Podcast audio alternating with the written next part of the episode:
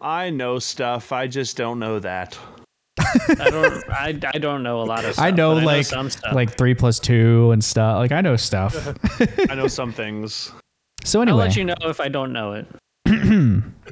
You've spent six days covering four days worth of ground, being pulled by Jebediah's spectral beasts in order to conserve your very depleted funds of wingle digits as you venture northward towards the holdings of Clan Lupus, the royal clan of Udril. After the traumatic event that was your recent fight with Makar, Owlin's childhood friend turned horrifying enemy, mostly you've each kept to your own thoughts. The inside of the cipher truck began as a mostly barren steel wall with cushioned benches that are kind of attached to it and a rectangular table of steel at the center with some thin wood patterns inlaid into the top of it. And the top of that table can lift off, revealing the smuggler's hatch at the bottom of the cart. The small room is lit by a glowing orange crystal in the ceiling, and it has thin rectangular windows near the roof that can be opened for ventilation. However, over the past year, each of you has added at least something decorative to make it feel a little bit more homey. Fox, what decoration have you added to the inside of the cipher truck? Um, I think I would have added a couple of nice little like decorations that are festive, right? Like some spider web, like fake spider web stuff, and otherwise just little trinkets. Like I like I like clutter. So is Fox it'd like a Halloween all year kind of guy? Is that what you're telling Yes. me? Yeah. he's he's doing it subtly. He's been adding one of these one at a time, like every week, waiting until somebody says something. Okay. All right, I respect it. And sitting across from Fox, there's Owlin, also kind of keeping to his own thoughts. Owlin, what have you added to the cipher truck as far as decor goes? Alan has actually placed or laid across the table his old torn military banner from his time in the army. He had kept it in his pack for a long time as kind of a memory of the past. And yeah, he's laid it out on the table.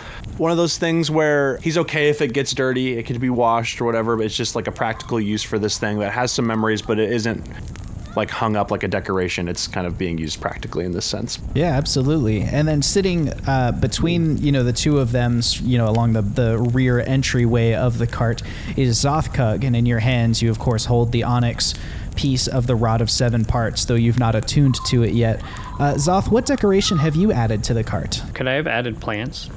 Yeah, I will add some small pot, like plants and potters and like whatnot. succulents or like vines that are kind of creeping across. Like you know, paint the paint the picture for us. So on the exterior, we got some some vines hanging down from some planter boxes, and then on the interior, we have like a small shelf with some succulents that are like nice and snug. Like there's a railing going around, keeping them in place. I love that. I totally respect that you added planters to the outside of the truck as well. That's a very Zothkug. Yeah. He's like, I can strap this pot to my back. Why can't we put planters on our truck? Exactly. That's awesome. It, it acts as cover for the windows, you know, so like natural shades. Yeah, I love I, that. I will say, Mia's as Matt would really love that. I'm just saying.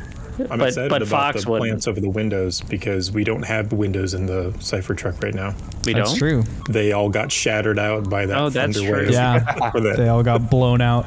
Well, luckily we have plants now. Makes them Zoth waterproof. weaves them into like little sort of half water shields. And mm-hmm. Jebediah, though you're currently sitting outside the cart, obviously you're in the more traditional pilot seat, kind of managing your spectral beasts who are pulling the cart. Jeb's, you know, his eyes are kind of wandering. He's watching a little red finch keeping pace with the cart as you're riding along through the hills of Udril. But you still did add something to the decor inside the cart. What has Jeb done to, you know, touch it up in there? Uh, I think he would have taken that little piece of the mirror that's like glowing gold, like uh, glowing in golden now. Like I, I imagine the the front seat has like a, just like a little bit of overhang on the front, and uh, and he's got it. He's got that little piece of mirror positioned on a, a little piece of like a, a little metal bar, so it hangs down just enough so that it, it acts like a rear view mirror, so he can like see behind the cart from it. And he, every once in a while he'll touch it, like ring, ring, ring, just kind of like adjust it, kind of getting used to it. It's like a new thing. Yeah. He's like, ah, I'm a little shorter than normal. Adjust it up a little bit. Yeah, and every time Owlin gets in the driver's seat, of course, Owlin cranks it way up. So then Yeah, Jeb is staring at the ceiling. Yeah. Classic. Yep, that's that's pretty much the way it goes. Remember my settings. But it is a nice thing to have. That's a cool addition. Ah, yes. the beauty of a home away from home. Now, it's a bit cramped for sleeping in the back of the Cypher truck, which is why this evening, like most evenings, you've chosen to camp outside. The moonlight shining off of your Cypher truck dimly illuminates the small cave that you've chosen for this evening's campsite. It's a simple one room affair, more of a dent in the hillside than a real cave. And as it's Owlin's turn to get the fire going, the rest of you busy yourselves setting up your sleeping arrangements. Now, Fox, as you mm-hmm. smooth out your blankets and arrange your pillow just so, and maybe put some of that clutter you love so much around just to make it feel a little bit more comfortable, your keen ears detect footsteps from just beyond the cave mouth. A single creature is approaching, and it's trying to be stealthy. All right, I'm gonna look around and knock on the ground three times. This is our confirmed uh, way of me notifying everybody that something is amiss. Hey Zoth. Yeah, man. Fox is doing that normal knock on the door thing Hmm. that he said is like something's happening, but it's just like the normal amount of times that you knock on the door. Okay. We should probably check on him and see what's going on. Can I like peek between the vines as sneakily as possible? You're outside of the cipher truck. Oh, So you're in the little cave, basically preparing where you'll sleep. got it. Your it. like little sleeping area. I'm gonna try and peek around. Sure. Uh, roll a stealth check with disadvantage because you're still like in a cave Yeah. with a fire going that Owlin's just lit. So Of course. Why do I bother notifying people? While this is happening, Owlin has like con- is kind of pretending to continue like working on the fire while he's like drawn his scimitar like at his side, like he's trying to do it as smoothly as possible. Like, I gotcha. all right, I'm getting ready for something, but I know that I'm not the one to try to check out what this is. First roll was a 17. Second roll is. Ooh, another 17. Dang, Zothkug, the stealthy orc. Let's go. Uh, all right. so Zothkug, you find a way where you are sort of nestled into one of the shadows cast by the flickering fire, and you kind of edge your way towards the mouth of the cave until you can peek around the corner. So Fox is on the corner closest to the creature, where he can't see around, but he's ready to attack if someone rushes in. And then Zothkug's opposite him, looking around the corner. Zoth, you see a single orc. The orc is about three feet taller than you. He has sage green skin and brown eyes, and he's wearing a full body leather trench coat. Does he look familiar? He does not look familiar. He is doing almost exactly what Fox is doing, where he's like leaning against the wall, but he doesn't have a weapon drawn or anything. He's just trying to listen around the side to see if he can like learn anything about what's happening inside. And because he has turned his head to get his ear close to the cave, that's why he hasn't seen you. So he's like leaning in to listen. Zoth, being being the character he is, is just gonna step out and be like, "Hail and well met, fellow orc." Oh, oh dear, didn't see you there, sir. Uh, uh, he- hello, uh, begging, begging your pardon, begging your pardon. I didn't mean to uh, intrude, but I've a message for the proprietors of one Four Guys Adventures and Vibes, and I, I saw the logo on your transportation here. Uh, be you them? Uh, yeah. I'm gonna step out in front, in between Zoth and him, and be like, "Yes." oh my goodness, Jeeves. Uh, yes, I didn't even see you there either. Uh, well, hello. And he like kind of fluffs his trench coat to give himself a moment to like compose himself, pull himself together. No, I'm, I'm sorry. I'm sure I've startled your attempt to what I could only presume is, for some odd reason, sneak up on us to deliver this. Well, my, my information is of a sensitive nature, and I was hoping to determine who was in the cave before I delivered it. let me let me back up. Let me try again. Can we can we start over? Is that okay? Can we start over? Hi, I'm Zothkug. Okay, you walk back. No, no, no, no, no. We got to start over. You walk back about ten feet that way, and then announce yourself, oh, and then we'll, we'll go ahead and greet each other. Jeb knocks three times on the wall. Very good, very good. And he takes he takes like three big steps back towards you know like towards the emptiness outside the cave. He goes, Um, hello. Is is there anyone in this cave? Yes. Uh, uh, yes, uh, Zoth. Why don't you go uh, meet this this rude but now polite friend of ours? Uh, all right, man. And then Zoth will step forward and approach the man. Hello, I am uh, Zothkug, one of the four guys, Ventures and Vibes Ah. owners. Uh, w- well met, Zothkug. It is an honor to meet you in person. and he holds out a, a big burly orcish hand for a handshake. Uh, my my name is Abercrombie, and this, the red finch that Jeb was watching as you rode before, lands on his shoulder. This is my finch. tied around the tied around the finch's left leg is a small fabric strap with a rusting buckle on it, and the buckle bears the logo of Four Guys Ventures and Vibes. The standard, you know, you have that strap with the buckle that all your Yeah. employees have. Uh, I was I was sent to do some scouting and general, general reconnaissance of the holdings of Clan Lupus, and I'm now ready to report, uh, along with my information, which I shall share presently. I've also brought a hand-drawn map of the holdings in this scroll case. I'll hand this to you for now, sir. And he hands Zothkug a plain leather scroll case. Do you want some tea? I love tea. That would be wonderful. Thank you very much. How about you? You come back into the cave with us. We just got the fire going. Hey, Alan, did you get the fire started yet? well met? Alan uh, uh, has like sheathed his sword finally, and he's just like, uh, "Yes, I ha- the fire is started, uh, as is fairly plain by the fact that there is flame and it is lighting up the cave." and Alan just steps back. Put, could you get a pot of water boiling? We have a guest and we need tea made. Alan will kind of like raise an eyebrow with the expression of like.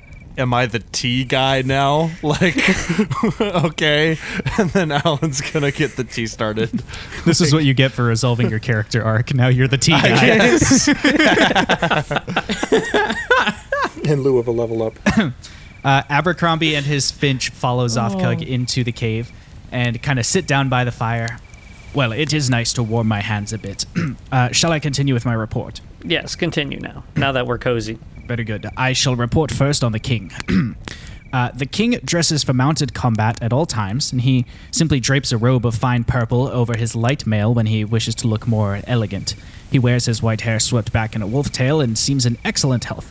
At all times, he carries with him a sword, though in my few days of observation I've never seen him draw it, and he also carries a scepter approximately one shin long that to my eye appears to be of a stone construction with a castle parapet at the top. I've never seen the king without either of these implements. The king has a number of counselors who oversee a small part of Udril and collectively keep him informed as to the happenings there. I also observed a visitor of obvious dwarven descent, but dressed in the standards of fashion the Aspenlands prefer, who I believe to be an ambassador. I believe it reasonable to also assume that there are other ambassadors to various other nations of importance who may come and go as needed. There are a few members of the king's court who do not strike me as natives of Udril. Perhaps to keep the king aware of cultural courtesies for foreign visitors, I cannot be sure with my limited time uh, reconnoitering. In particular, he seems to often consult with one of these foreigners on his decisions, a dirt folk woman whom I've heard introduced to the court as a Countess Alex Greenvale. He seems to value Miss Greenvale's opinion greatly. Indeed, he involved her even in the affairs of the security of his clan holdings. Further, Miss Greenvale has been using this proximity to the king to warn him against Four Guys Ventures and Vibes. Hmm. My first time in the clan holdings, I was beaten and thrown from the gates by several of the new mercenary guards that have reinforced the clan Lupus security. I had to change my appearance and remove my company sigil before I was admitted again.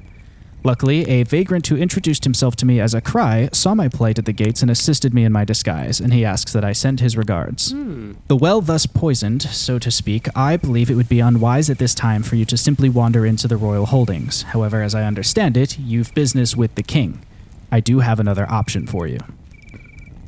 I believe the best way for you to get close to the king is through his son. Now, though he's not yet earned a true name, the king's son Lovell has uh, earned his favor and is already being groomed for his position with the crown. Lovel is the closest thing to a weakness that the king has, and he will often disregard the advice of his advisors to indulge the whims of his son. Those whims include meeting with the victors of a local sport, which Lovel enjoys greatly. It is therefore my suggestion that you enter, compete, and win, or at least impress Lovel with your performance, in this sport. I've never been to one of the arenas for this game, and I don't know much about it, as they always refer to it as the tournament. But at the end of each fortnight, the King's Son Lovell returns after a weekend away, accompanied by one or more of these contestants whom he wishes to reward with a meeting with the King. The son himself travels with an escort, of course, which now includes some of the security mercenaries hired on Miss Greenvale's recommendations. Your best path to him is through this contest. By luck or fortune, today the son rode out, accompanied by his escort. I followed them to a tavern not far hence, which you will find indicated on the map I have drawn you, and from which place I assume the games will commence. And thus concludes my report and the intelligence I have for you. Will there be anything else before I return to Guy, my lords? That you did an excellent job, good sir. What are their favorite colors, though? The court, that is. Uh, do you perhaps mean the royal colors? The colors of the royal family, Clan Lupus, are a sky blue, and a steel gray. Well, I, I'm, ass- I'm sure that's easy enough to find, but I feel like a true scout would be able to tell me what the king's personal favorite color is. Those things could probably be determined with more time. Unfortunately, it seemed that uh, when I spoke with the Myconid who was coordinating my efforts, there weren't really the funds for an extended reconnaissance mission. Uh, yeah, just listen listen to the mic. yeah, I do. so you say. Uh, I, I have one more question for you. Yes. What would be the opposite name of Four Guys Ventures and Vibes? Um, Whoa, whoa, whoa, whoa, whoa! You, I, all right. Don't you don't have to answer that. Why not? Don't don't indulge Zoth. Okay. Don't. That's what we're, I- that's what our team name will be. Because if they loathe Four Guys Ventures and Vibes, they would love their rival, whatever the opposite name of this company. As a contractor of your business being given two contradictory orders from two of my executives, I turn to you, sir. He turns to Jebediah to give me a different order that I may follow or or uh, approach in this situation. Don't worry about it. You, you did good. You can you can head on back to head back to home base. Thank you. Might I first have that tea? Yes. Thank you. Uh, yeah, Alan will. It, it's it's been Great. finished. Alan Yep. will pour He, him a cup. he has his cup of tea and then turns and with a whoosh of his trench coat is gone.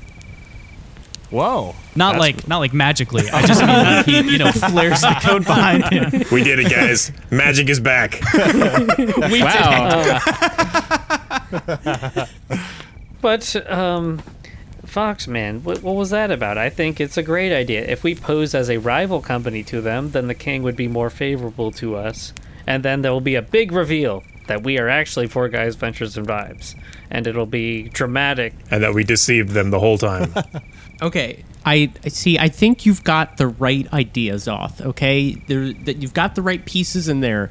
Naming ourselves whatever you think is the exact opposite of Four Guys Ventures and Vibes is not what we should do if we don't want to be known as Four Guys Ventures and Vibes until we decide to. Okay, I'm, I'm I- just I- saying it's a little sus when somebody who looks oddly it's four people who look oddly familiar to Four Guys Ventures and Vibes, but calling themselves. Um, Negative four girls, solitary, loathing. oh no! Oh, Alan That's, will uh, ignore that. surprisingly on brand though. Um, okay. I don't. I don't know what the opposite of four is. it was never actually uh, um, stated whether the team it was a comp- a team competition or not. And also, I do fear that if we enter perhaps as a team, um, we will be too suspicious as far as this. Uh, what the the the Dirtfoth advisor is probably familiar with what we look like. And uh, if we all are entered into the competition under the same team, if it is a team competition, that I think will arouse a lot of suspicion versus like if it's I, I would prefer if it were an individual competition we could all individually enter and not stand out as much but i'm not sure Jebediah, roll an insight. Oof, it's so good. That's some that's some spicy, amazing insight there. I wonder ooh, That's, what's uh, the insight hmm. about. Hmm. i'm excited to hear it Eight. Never mind. Carry on. I'm over here knocking on the ground. Well, we obviously can't enter as our own name. All right, all right, all right. Listen, I I agree wholeheartedly with Alan here. Okay, we need to do the as much as we can to not arouse any suspicion. All right. So we don't bring the cipher truck. that would be Oof. correct We might want to have to park the cipher truck somewhere hidden. we could leave it here. He said it wasn't far from here. He walked. Then you know what? That isn't a bad idea. I think if we can find like maybe a little cave around here. Jebediah points to the cave. We're in a cave. Can this fit? Can this fit? can it can it fit in here? I thought it was already in Is here. it in here? It was like just parked outside, but I think Oh, it's funnier okay. if it's inside. I'm willing to make that retcon. we're sitting we're sitting in the cave and fox is like i wonder if there's a cave Hmm. If only there was some cave. If only there was some cave. And we can move it farther back to like, you know, make it less obvious. You know, Never mind hiding it right now. Okay, never mind that. Um, I'm sure we'll figure out something. Um, but yes, I think we should definitely show up uh, independently. And What if it's a team game? then we we may join different teams Like that. In fact, that dividing and conquering in that way, there's a higher chance that we're on a winning team. No, there's a higher chance one of us is on a winning team, and we won't. That's all we need. no, we don't. We need. That is all we need. If all four of us are on the winning team, then we could get the time with the king that we need to all speak together. If it's just one of us on the on the team, then the king will spend equal time with each person on that team, and we we may not get everything we would need. I, I I think you can just tell whoever wins what you want asked, and or that person could probably just Grab the rod. say, "Hey, can I bring some friends? Can I can I can I talk to you about uh, certain uh, three other guys about our ventures?" Yeah, that's I assure not sus- you, they have good vibes. hey guys, I got a question. that's question. not suspicious at all. I got I got a question though. This guy, this king, he's he's got this rod, right? yeah. Yeah. We might not need to get it from him. Oh, Well, we don't. I, I was thinking about this while we were on the road, but we don't necessarily need the rods like allies would do. Like like we have a cause that needs the rods. We don't need to physically have them in our hands. And if if there's somebody who is you know already attuned to it and is capable of using it and is aware of of the good that it not only would do to the world but do his kingdom, you know, if we could make an mm-hmm. ally out of him, that would avoid the, a conflict with an entire king. I mean, I, I mean, I think you're capable, Fox, but I don't want you to go, you know, trying to steal something no, out, no. out of a king's hand. we have we have yeah put together four teams, send them to this tournament, and then they'll become friendly with the king, and then we'll go find the other stuff. I love that. Like maybe you just haven't seen the overworld map in a while, but I love that you're presented with a tournament that starts like this weekend, and you're like, what we should do is ship out teams of adventurers from the other side of the continent. That's Yeah. what I want us to do. No, I, I think we should still go. I think we should still gain a meeting with the king, but our goal is not to subdue and steal the rod. I think our goal I never. No one said anything about stealing. Well, I mean, that's kind of you know. Well, okay, no, you, that's fair. But conflict has been has been like the central part of us getting rods, and I don't want that to, you know, I don't want us to be a, a hammer and everything looks like a nail sort of a situation. Yes, I, I believe that what what Jeb is simply doing is clarifying that this may be may require and a, a more beneficial solution may be something that we haven't really done yet. I know that in our first encounters with Makar, we attempted something like this to make an ally out of him, and in fact, we even sent some resources to try to, you know, um, bring someone back to the dead for him in order to convince him of that. But I think that this is a chance where diplomacy and reason may really be the best option when with Makar it was not. All right. You don't have to tell me that. Hear me out. He's very he's very wary of Four Guys Ventures and Vibes, right? Because of this mm-hmm. advisor, Right. Which must mean somebody is probably part of let's just call him the enemy mm-hmm. team. Well, that's um, possible. That that advisor, what was what was their name again? Or they're being brainwashed. They don't have to be on the enemy team. They could just be mm-hmm. brainwashed to the enemy. Wasn't that the person that that? green something? yeah, wasn't that the right? person that Um, confronted us at um, Makar's? Yeah, Yeah. it sounded familiar, right? I that's what I was thinking. I I also thought that as well, and obviously she knows our faces, which is why Yeah. I think it would be worrying to cause a lot of disturbance by like being on the same team or showing up all at once, if that makes sense. All right, so Hmm. this is what we do: we make uh, fake identities right here, right now. How do we do that? Like we make them up, like just with our imagination. Just as a reminder of the because this is something that was said in the like info dump, but there was a bunch of it in the dude's report. Um, only the king's son will be at the sporting events. Like you don't need the sporting event. You don't necessarily need a false identity to get in. Like you maybe don't announce your brand, but like you know it like private. There are some private security goons who will be there because they're part of now the the escort for the the prince but it's only the prince who attends these. Everyone else in the royal family does other stuff. So there's you won't actually be facing this this advisor there. So it says here on the thing that uh, what was his name? Aber Aberblabber, something like that. Abercrombie. and his Finch. Oh yeah, uh, on his report here, and I like shake the paper. It, it says that uh, the son is going to be there, but so maybe we don't need to be a bit discreet. But, but maybe that means it's an opportunity for us to like wine and dine and really impress this son, especially if He's a little rambunctious, and uh, you know, Is it time for the hat? it. I mean, it very well may be. It very well may be time for the hat.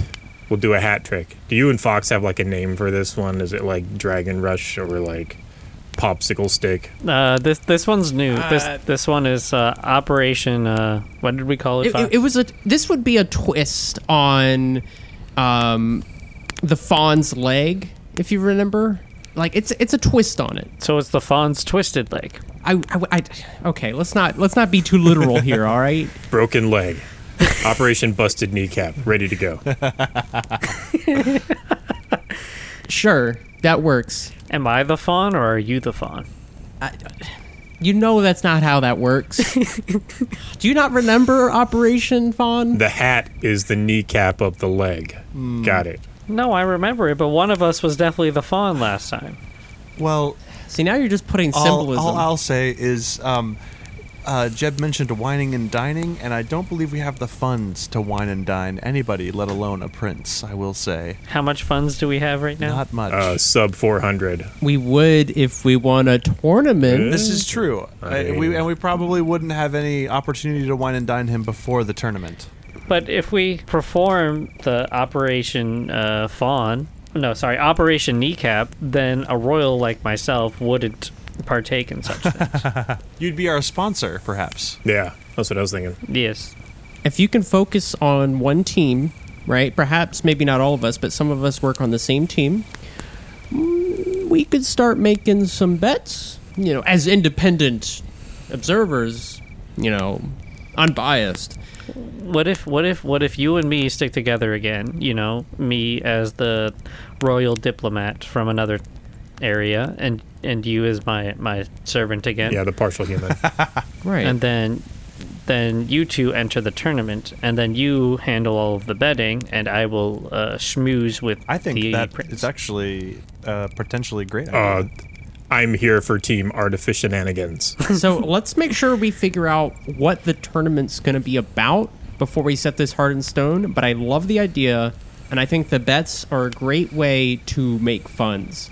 Is to gamble whatever we have left, and we'll totally win. Jeb just starts sweating. because that worked out so well for Jeb. I kind of, I kind of want to be on Fox's team. I'm not gonna lie, Alan. You think you can, you think you can cover Al- this? Alan's gonna put a hand on Jeb and on his shoulder, which is like way lower than his shoulder, um, and uh, he's just gonna he's just gonna pat him and be like, Jeb, I I think that our skills together will complement each other very well, and your brain and my brawn and my brain and your wiliness, I think, together. We will be the perfect team out there, and Fox can handle the money. As I've heard said before, Sorry. rogues are really experienced at handling money. He should definitely handle our company's finances. Who's the chief financial officer here? I'm just going to say this, all right? We could borrow money from some local group, perhaps a little shady, a large amount of money. How about I just get an investment from Caitlin? We've already done investor angels before. We could, you know, do some more investor angels in a different city. A second round, Yeah. But we can't get the name out there. It would be false advertising as to what they're investing. Mm, that's true. That's Um, true. I'm not sure if we're morally against that or not. It is bad guys that we're mostly f- fooling. So no, it's not. We're just trying to get in the good graces of the prince. He's not a bad guy. I mean, we could. I, I might be able to work up. Uh, I might be able to work up an investment if that's the way we want to go.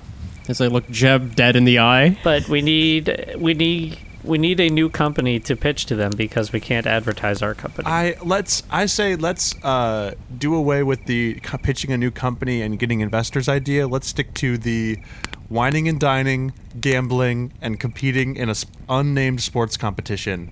That will be but the competition needs to be over for us to get the money to wine and dine him. When in reality, we should be wining and dining him during the you can just impress him with your good looks, and then after that, we will wine and dine. Do you think he likes poetry? Probably. yes. Oh, okay, okay. We've gone a little too deep into this. We haven't left the cave. We ourselves don't even know what the tournament is. All right? We should probably just find a place, get a hotel, um, And if we can find a way to interact and talk to each other without all sitting conspicuously at the same table, So we don't look like four guys on an adventure and a vibe. I really hope it's not a race and we just like left our cart in the cave. I guess if we're going with the the rich investor thing again, then we do we would have the cipher truck. That wouldn't be out of the picture. We I would just need just to say, repaint it. I personally think that the rich investor thing is not necessarily a good idea at this moment. Too much to go wrong. It's it's never not worked before. Too though. much can go wrong. That's true. It, ha- it it's worked every time we've done it. let's. Uh, Okay, now here, here's Let's- hey. one last point of business before we go to Chat bed. says, "Way to pull the race card." Watch. Uh, okay, okay. That's pretty good. Oh, all right. One last thing before we go to bed. I think that we should. I think that we should strip the paint job and the branding off of the off of the truck and just bring the truck with us. Can we keep the vine? Oh yeah, yeah, absolutely. I don't think many people have seen the vines. I was gonna say yeah. the, the the vines may actually separate it from like make it less suspicious. Yeah, Who knows how to remove paint? uh, I can just prestidigitation All right. enough, and Jeb just like click, click, clicks a couple twists on his blunderbuss and starts like almost. It looks like it's just air kind of blowing out of it, but it looks like he's pressure washing it. It's like the paint's just like just like flaking off. Wouldn't you need to maintain concentration for that to stick? It's a cantrip. yeah, but when you're in the tournament, This isn't an illusion, man. I'm just blowing the paint off. Wait a minute. Wait a minute. Too late. So I already got no, the F no, off. I've, I'm watching it. Yeah. It just says Okay. "Our guys' Yeah. adventures." Our guys' adventures advice. a subsidiary of Four Guys Adventures. I think I just stops at the F and is like, hmm. They'll never know. Comrade, comrade. It occurs to me, gentlemen, that uh, that maybe I take off ventures and vibes and we just paint on like sports and good. Our guys, O- good okay. sports. Yep. what if we just put merchants on it? Like just just gen- generic merchants. What if we just put sport good, good at sports team? Yeah. Yeah, we can do that. wait, wait, wait. sports Stick team? and ball. What if we put the Yeah. sports team so everyone No. knows? Our guys stick and ball. No. There we go. That's a pre-stream conversation that should have stayed in the pre-stream. Uh,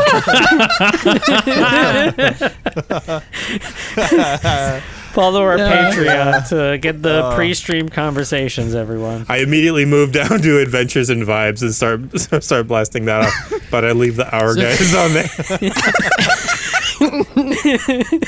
It- all it says is "Our guys." Yep. Just our guys. That's Yep. that's the whole van. Your guys here. I love it, Belly. I leave the ampersand, so it just says our guys and. Our guys and stuff. Just add, add the little word more. Make it look like a local business. All right, all right, all right. So I was trying to like. So are we gonna are we gonna are we gonna ever go to this tavern or are we just gonna just Wait, wait. I was trying to do something before we started down this rabbit hole. This is the hardest I've laughed on the podcast. I think. me too? Okay, okay. We've been in the intro for 35 minutes. Wait, wait, wait. This is just the intro. This is it. Oh man. So We've got to properly plan for once. Fox is looking at Jeb do this, right? Uh, Jeb, Yeah. how does how does Where's Fox? So it's just blowing, right? It's just like out of the gun. I mean, it's magic. It, it's actually breaking the molecular connection between the paint and the wood itself, and so, like with a little bit of a gust cantrip in there, it like it like flecks off. What are molecules? the tiny little bugs that hold everything together? Uh, I, I I feel like if I just I just snap my fingers right. Well, they're not quite exactly bugs. They are more like particulates. Um, and we believe that they could be made up of even smaller particulates that link them together due to either magical or electric connections. all right, that's great, Alan. But I think I just lit a flame in my hand. So are you saying we're all electric? Yes. Uh, Fox, why is your hand on fire, my guy? Uh, it doesn't hurt. I just snapped my fingers. Uh, that's looked like I don't know. It just kind of looked right watching what you were doing, and I snapped my fingers and it snuffs out. It was a nice little sound that you made there with it too. Whoa, man. You have magic? Did you did you make me magic, Jeb? Did you like What did you do? whistle along with that to make that happen or something? Try another thing. Do Uh, what kind of magic can you? I don't I don't know. I just I, I can't repeat it. Alan is gonna like think for a second. Does it have anything to do with the the saxophone that you probably stole? I mean, I gave it to him, Alan. You don't have to be like that. Oh, oh, I Yeah, didn't. yeah, I wow. I I wasn't Way to- sure where it came from. Fair. All right, you know what? but but I, no, serious question though. Does it have anything to do with the saxophone? I, I mean, when you played the saxophone last time, I received some sort of help that definitely felt magical in nature, not not just like inspiration from hearing you play the saxophone. Although it was very good. I'll, I'll have to I'll have to look into that. I'm gonna have to think about that. I don't know. I I, I feel like I'm, I'm sorry.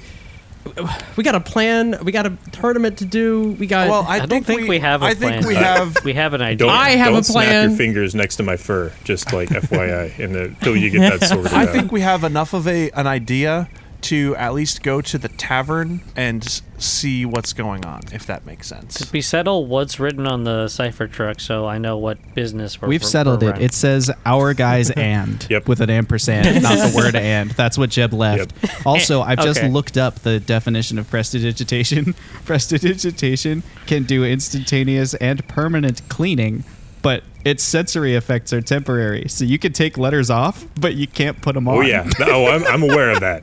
I am aware of that. The- like the paint is just peeling off of this thing. Well, also like it's been through heck. It's been dropped hundred feet with I mean with Featherfall, but it's you know Yeah. it's been beat up by spiders. It's been like it's a mess. I go for the undercarriage, been start taking off the off the mud and stuff like that. You know, shine up the wheels really nice. Oh yeah, just like doing a little bit of a clean. Okay. Yeah. I much. I believe we should just enter the tavern uh, with our like predetermined roles, as in uh, Jeb and I will be the sportsman, and you will be the noble, and uh, and uh, Fox will be the servant type, and from there we will learn what what needs to happen Perfect. and go from there. all right. Perfect. Let's go. Let's sleep and then go. Is it nighttime? It is. That's why we have a fire. Okay. Or we could go there now and then rest at the inn. Uh, I don't know if it is it. Did he mention? How, I let's right. We I put out my bedroll. I am not rolling it I back agree. up. I did build the fire already. Let Let's. How far does the how does far does it look to be on the map? It's a very short walk, a couple hours. You could do it once you wake up, and it would still give you the whole day. Oh, okay. Fine, we can sleep here. I like the idea that Fox treats his um, treats his bedroll like with the same chivalry that a knight treats his sword. Like I don't draw my weapon unless I'm going to kill with it, and I don't put it away until the target's dead. I don't lay out my bedroll unless I plan like to me. sleep, Oh. and I don't stow it until I'm rested. All right, so you guys have a great night's rest. No issues or random encounters because we're already 40 minutes into the hook. Uh, no random encounters happen. Nothing strange happens. And the next morning, you take down your fire and you head to this tavern. The Dusty Cauldron is a weathered old tavern sticking up from a wide hill like a rude gesture. It is surrounded by carts and caravans at the moment. And the old door creaks as it swings open, and your feet clunk, clunk, clunk on the hardwood floors.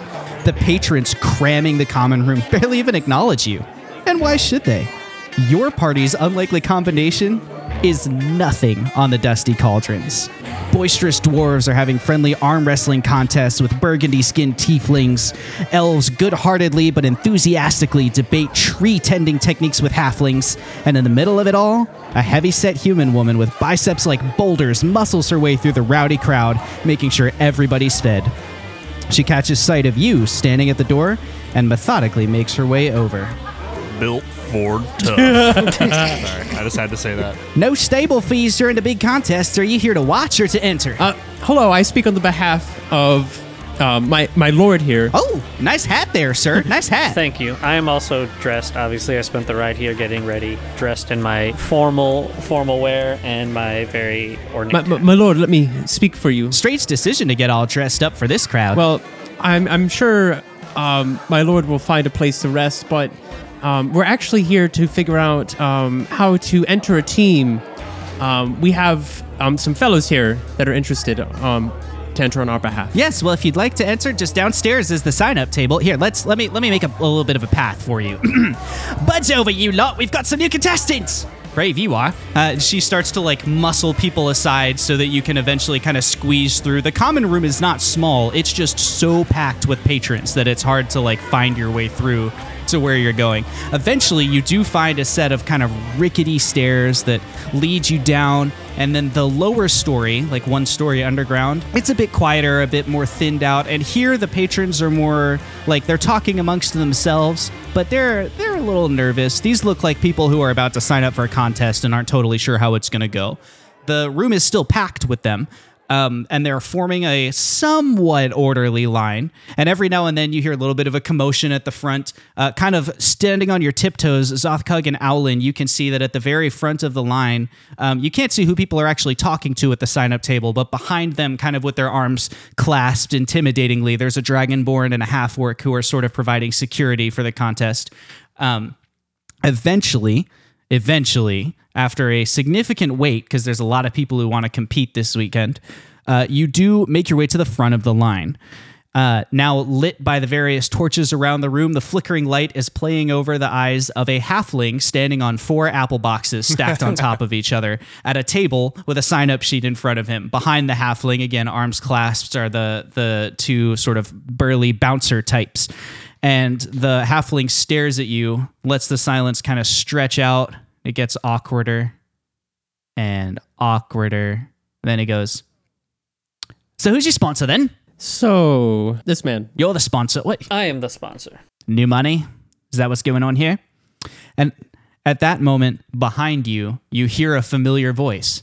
Of all the faces I expected to see today, I must admit, you are pretty low on the list. What are you doing here? And as you turn, there on the stairwell, tossing a giant red ruby in her left hand and practically glowing with excitement, is Elaine Mollusk. You should have told me you were pilots. I'll sponsor you. Dude, You could take the hat off. Save your money. Save your money. Let's figure out your roles. And she runs down, and as she runs towards him, she goes, One more team for the Minecraft races sponsored by Edison. And she runs up to the front and begins signing on the, the paper in front of the halfling, who, as soon as Elaine Mollusk steps in, begins taking you seriously. Uh, so, okay, uh, let's see. Let's see. We're going to cover your liability. We'll sign here. hmm All right, so we need a spotter, a pilot, a bruiser, and a boomy bopper. Uh, which of you will be filling each of those roles? Uh, pardon me for asking. Also, great to see you again. Um, it is lovely to be seen. uh, what what what uh, in particular does each role do, if I may ask? Again, I just need a refresher. Absolutely. Here's a quick overview. So, uh, these are uh, standard mine crafts, right? Built by various manufacturers. You got to win in an Edison one if I'm sponsoring you, of course. And uh, they they have four members of their crew. Okay, there's a spotter, a pilot, a bruiser, and a boomy bopper. Now, your spotter should be someone with a good set of eyes who can spot some hazards for you. After all, your odds of getting past a danger on the track go way up if you know that danger is there. Your pilot is in control of your Minecraft. Anyone can do this well, but you know, a stronger pilot can use some elbow grease to get a little more out of the brake and the acceleration levers. Now, your bruiser is in charge of keeping the cart safe. Protect your cart from enemies, enemy sabotage, and do whatever you can to hamper your opponents. And your boomy bopper is in charge of the boomstick and your big red button. Uh, not to assign uh, options right I'll be away. the spotter. Uh, yes, I would say that that may work for spotter. I would say that uh, Jeb. It sounds like boomy bopper may be uh, a position that is quite literally written for you. You had me at Boomy Bopper. like I didn't even know what it was, and I was like, I want to be the Boomy Bopper. wow, That's my um, story. I would say I'm. I, I would consider myself currently in the right mindset for a bruiser. That that's where I would put myself right now, and I I, I would trust Fox as a pilot. It sounds like those gears are like a little hard to move. Some elbow grease required. Um, I could do either. I I I guess. I I mean, I You know what? Yeah, I'll take the pilot. I'll take the pilot. I got this. Yeah. Sounds great. I'll sign you all up right here. And she begins putting your names next to the things. And mhm, we'll just sign the waiver. Obviously, no liability in terms of if you die or maimed or dismembered. Great. Sign all those, get those out of the way. And lovely. All right. And she turns back to you and kind of claps her hands together. So let's show you the machines. And you know what that means. It means it's story time at the Wing Badger Tavern. Ooh. Zanir, Gontos, Kotix, Awara. Long ago, the four ancients created a world in harmony. Then, everything changed when the chat emped magic. Only Kelnor, master of good vibes, could stop them, but when the world needed him most, he vanished. Two years have passed, and four adventurers have discovered a conspiracy, a company selling magic. And although their roleplay is great, they have a lot of XP to earn before they're ready to save anyone. But I believe they can save the world. Let's meet our characters. Hello. My name's Matt. I, I play Fox, the rogue changeling, and I've already introduced myself once, but I'll do it again because I just did it again. And I'm very confused right now what's going on, but I'll, I'll pass that along. Hello, I'm Wash, and I play Jebediah Peppermint, the Molefolk Gun Wizard, and I'm very confused because I introduced myself earlier, but I'm here to be the Boomy Bopper. Hello, I'm Jake, and I play Owlin, the Aasimar Barbarian Artificer. And I'm very confused because I introduced myself earlier, but I'm here to be the Bruiser, and I'm just gonna pass this on. Hello, I'm Trevor. I play Zothkug, the Orc Cleric. I did not introduce myself earlier, but I am also very confused because we spent 45 minutes waiting for this intro, planning something that uh, it all got thrown to bits, you know. I guess we're the DM now, you know. Over to you, Josh. And I'm Josh, your Wing Badger Game Master. So, here we are, playing our Dungeons and Dragons session. Wow. It's a bit of a long intro, but it was worth it. So, Elaine Mollusk leads you down a second flight of stairs. It turns out that the Dusty Cauldron, as a tavern, was actually built on top of an old mine shaft. The mine shaft was ah. abandoned and has now been kind of retrofitted into this competitive racetrack. And so she leads you downstairs and sort of begins explaining everything, starting with the mine carts. All right, now let's show you what we got to work with here. The first thing you need to know about a Minecraft is that your Minecraft has a certain speed, okay? It can go faster, it can go slower, and all of that depends on the acceleration lever. Now take a look at this, and she begins pointing out to Fox, your pilot, you know, here are, here are the different ways that you can do this. And the lever, there's a brake lever and there's an acceleration lever. Your cart has a speed of 1 through 6. Normally, you have a cap of 5. I'm going to track them on D6, like literally on a D6. So your cart has a, a cap of 5 normally, but you can modify it. We'll get to that with your big red button to make it be a little bit uh, faster than that. Now, in the event that your cart is going perhaps very quickly and then you run into a hazard, you might be going too fast to overcome that hazard. So sometimes it's actually wiser to slow down the cart, for example, with a sharp turn. Uh, other times, you'll need to be going fast enough to get past a hazard. For example, a break in the tracks or a jump. You know, these are abandoned mine, mine shafts that we're using here. So sometimes things are broken. Sometimes stuff just breaks over time, but we don't repair it because it just makes the races more exciting. Now, let's move on to the next person here. Well, your bruiser. Let's talk to the bruiser. Now, what you need to know about your minecart, your Minecraft, I should say, is that your Minecraft has an AC of 17 and you are looking at 100 hit points of pure Edison steel. Now, your you can choose to take your action during a round to brace your cart. If you brace the cart against attacks, it will give opponents disadvantage on attack rolls against you. However, it will have the cost of giving your team disadvantage on saving throws because the cart's no longer as nimble. You'll be holding it, it'll be very rigid. So that's one action you can choose to take. Now, your spotter, Zothkug Hibub. You can use your perception at the beginning of each round.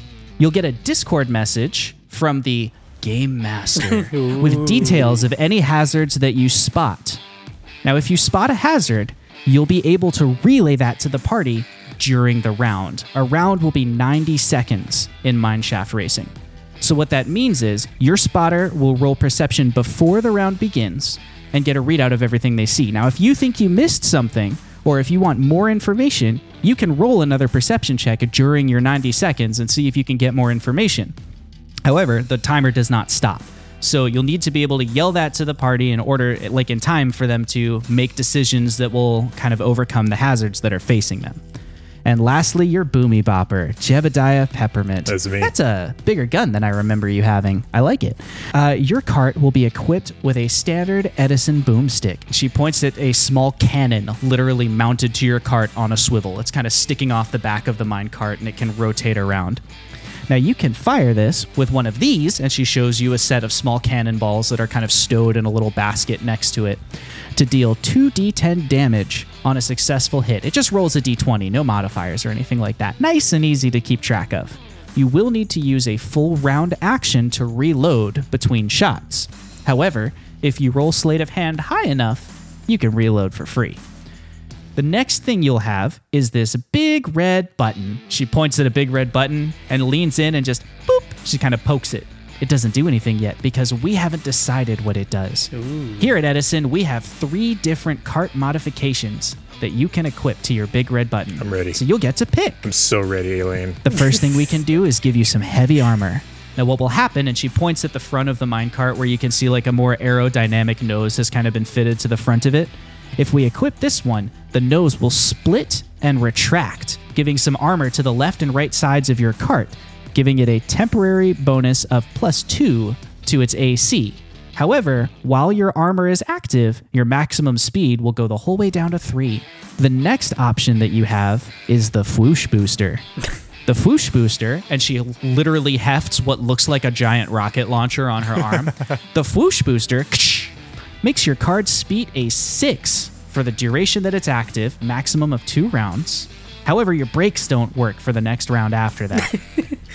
she sets it down with a big echoey ka-chung. The next thing we've got are the swing wheels. You have to say it like that. Swing. The swing wheels are scythed blades that extend out of your wheels, damaging nearby carts or objects with 2d6. While the scythed blades are out, attacks against your cart have advantage because it's not as nimble and maneuverable. The next thing you could do is go lightweight, in which case we will equip no modifier to the cart, leaving it much more lightweight and giving you the, the maximum sustained velocity of a 5. I mean, I think I think we should have the booster. I think the choice is obvious. The Fwoosh booster. The yeah. Fwoosh Booster. Yeah. I can get behind that. Yeah. Uh, you probably don't want to get behind it because then we'll have uh, a headless fox. She steps on one end of the bazooka looking construction and flips it up like a skateboard. As it comes up, she pulls a wrench out of her left pocket with her left hand and she meets it halfway and begins ratcheting a bolt in place. In one smooth motion, she kicks it up with her right foot and boom, slams it into the back of your cart where it meets with a very satisfying as it like switches into place. Fwoosh booster equipped. Miss Mollis. yes, Zothkug. Uh, is this like? Is there like a, a cooldown? Is it a one-time use? Like, or can we just press it at every straightaway we come across? well, so it can only last for two rounds at a time. yeah. After that, you still have another round with no break, and then you have one more round of cooldown before you can hit it again. two on, two off. Yep, that's exactly right. But three rounds of no breaks. That's exactly right. Who needs breaks? We're going fast. Anybody else like feeling like we, we just got what is this tournament? Like how do we we get first place. It's a race. The tournament is a series of races, yes. So you'll be racing for first place. You said a series of races. Is there uh, multiple flights? Well, you'll only race in one race this mm, weekend. gotcha. The the tournament is over a series of weekends. However, each weekend you just race once. So it'll be easy peasy. Now, during the race, there are a number of rounds. Here's the exact flow of actions for each round so that you know what to expect. Each round will place you in a new stretch of track with at least one set of tracks running next to you. So there will always be at least one minecart that could be next to you. They could pull ahead, obviously. The round will begin with your spotter rolling perception. The GM will send them a Discord message with details of what they see. Then the GM will set the scene while they read that, and then a 90 second timer will begin, which you will see on screen. This will give the spotter a chance to relay any hazards, which, if the spotter gives you, um, tells you about a hazard, you'll get advantage to get past them. And then it'll give you a chance to figure out what to do. Within those 90 seconds, your team may discuss and determine your actions. If the spotter wants, as I said, they may roll another perception check to see if they missed anything, but this will not pause the timer. At the end of your 90 seconds, if you have not called out an action, you will miss it for that turn. So you will need to be very definitive during your 90 second timer. If there are any opposing carts in the same stretch of track as you, they will have 30 seconds to share their action with the class. uh, the initiative order will be determined by the sum of each cart member's initiative modifiers. So we won't roll for initiative. We'll simply add up all of your reaction times and use that to figure out how fast your cart reacts. After each cart has had a chance to declare their actions, the GM and the players will narratively recap the scene, and the next round will begin. Each player will have access to the normal action economy in a round, which is to say one action, one move, not that there's really anywhere to go, and any class granted bonus actions or available reactions. Yes, uh, Fox, you have a question. Uh, y- yes. Um, this uh, you you keep mentioning this uh, Discord message. Is this kind of like um uh, the message spell Jeb uses, but but with wingle digits? It is similar to the message spell, but it does not rely on wingle digits. Instead, it relies on the power of the GM sometimes having to break into the game and explain the new mechanics. I mean, that makes perfect sense to me, Fox. You, you know, snap your fingers. I get it. Yeah, I get it. I have a different question. Yes. I look around. Is is there anyone anyone close by? Anyone I mean, else? it's a other full room teams? of. Oh, no, not down here. Sorry. She's taking you down to where the carts are. So it's just you down here with Elaine. So we have the ability to cast magic, pretty much. oh, no, you won't want to do that here. That'll be seen as cheating. That's cheating. Now, hitting other carts with like sticks and stuff, these this is a rough and tumble community. They don't really mind things like that. But if you were to start casting spells or using ciphers or things that are not attached to your cart, that'll probably result in a disqualification and it might get you mugged by the crowd of gigantic people up there. Okay, so us being attached to the cart does not count. So be discreet. Got it. Just be careful. Uh, there, you know, you never know who's watching. there are going to be little crystals like this one, and she points at one mounted into the ceiling in each room, and that's how the tavern goers will be observing. They will basically allow them to simulate scrying Discreet. Got it. in each area of the track. Okay. I, I I'd caution against a jeb unless it's dire. Man, I, I hope it gets dire. If if we attach ciphers to the cart, does that count? No, you can't attach any extra mod mods to the cart. For one thing, it'll throw off all the aerodynamics. We just built this thing. This is a precision machine. You just need to rely on your wits and your skills. Okay. I mean, c- wh- what condition is the cipher truck in? Surely, I mean, you should know by now whether you're good drivers or not. Nobody answer that. Alan's gonna laugh. Um, Nobody answer There- that. there no. have been some- Zoth. some Zoth. circumstances I said not to answer that, our Zoth. control. What did you all do I to my said not to answer that, Zoth. That's we correct, didn't and leave it at that. No, it. leave it at it that. was our opponent. Is it parked outside? Maybe. We'll have words later. well, uh, thank you, Elaine, so much for uh, helping us out here and sponsoring us with a with a cart and everything. No problem.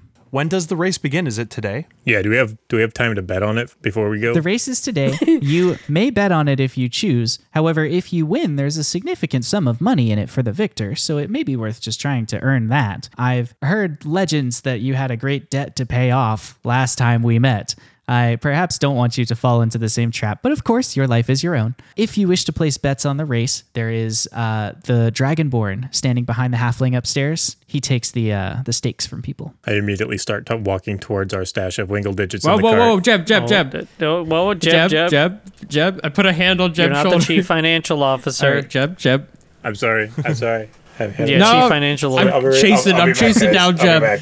Back. I'll be right back. Chasing down Jeb. He's short. He can't get away from you like any of you. If you're trying to catch him, he can't Jeb. run away. Come on, man. I thought we were. I thought we were gonna like this was part of the plan. We talked about this back It in is the part of the plan. We should coordinate exactly how we're betting because I'm, I'm gonna be honest. Like, I want to see the other teams and make sure we're a shoe in before we start betting on ourselves. You know? I mean, I think that we should just bet on us and win. Okay. Well, I don't know if we're. I mean, we will win. We'll just win the sum of. We'll just win the prize money, guys. We don't need to bet. We we need to do that to to accomplish our goals anyway. So we're gonna put everything like, like Should, we We're should gonna put our probably hearts into ask it, if we can bet on ourselves. I think you guys are are doubting yourselves, and you don't no, need I, you don't I, need I that negative rules. self There's, talk. sometimes you know, we're there's rules, win okay? We're Sometimes there's gonna- rules that you're that As you're talking amongst yourselves about this, Elaine pulls out a crystal that's kind of flowing back and forth like a pendulum and spinning in a weird circle with these runes written on the side of it. She looks at it and goes, Hmm, it is 10 o'clock now in the morning. The races will begin at 1 p.m., which gives you just enough time for a light lunch and maybe a chance to look over your competitors. If I were you, I'd check out what the tavern's whipped up. What is that device you have? It's just a timekeeper. Let's wait right before we go, okay, Can you Jeb? make me can one? You, can you promise me that? we should get as What's in it for we me? We should get uh we we have a Just just take his money away. we have a higher Fox. cha- just take it away.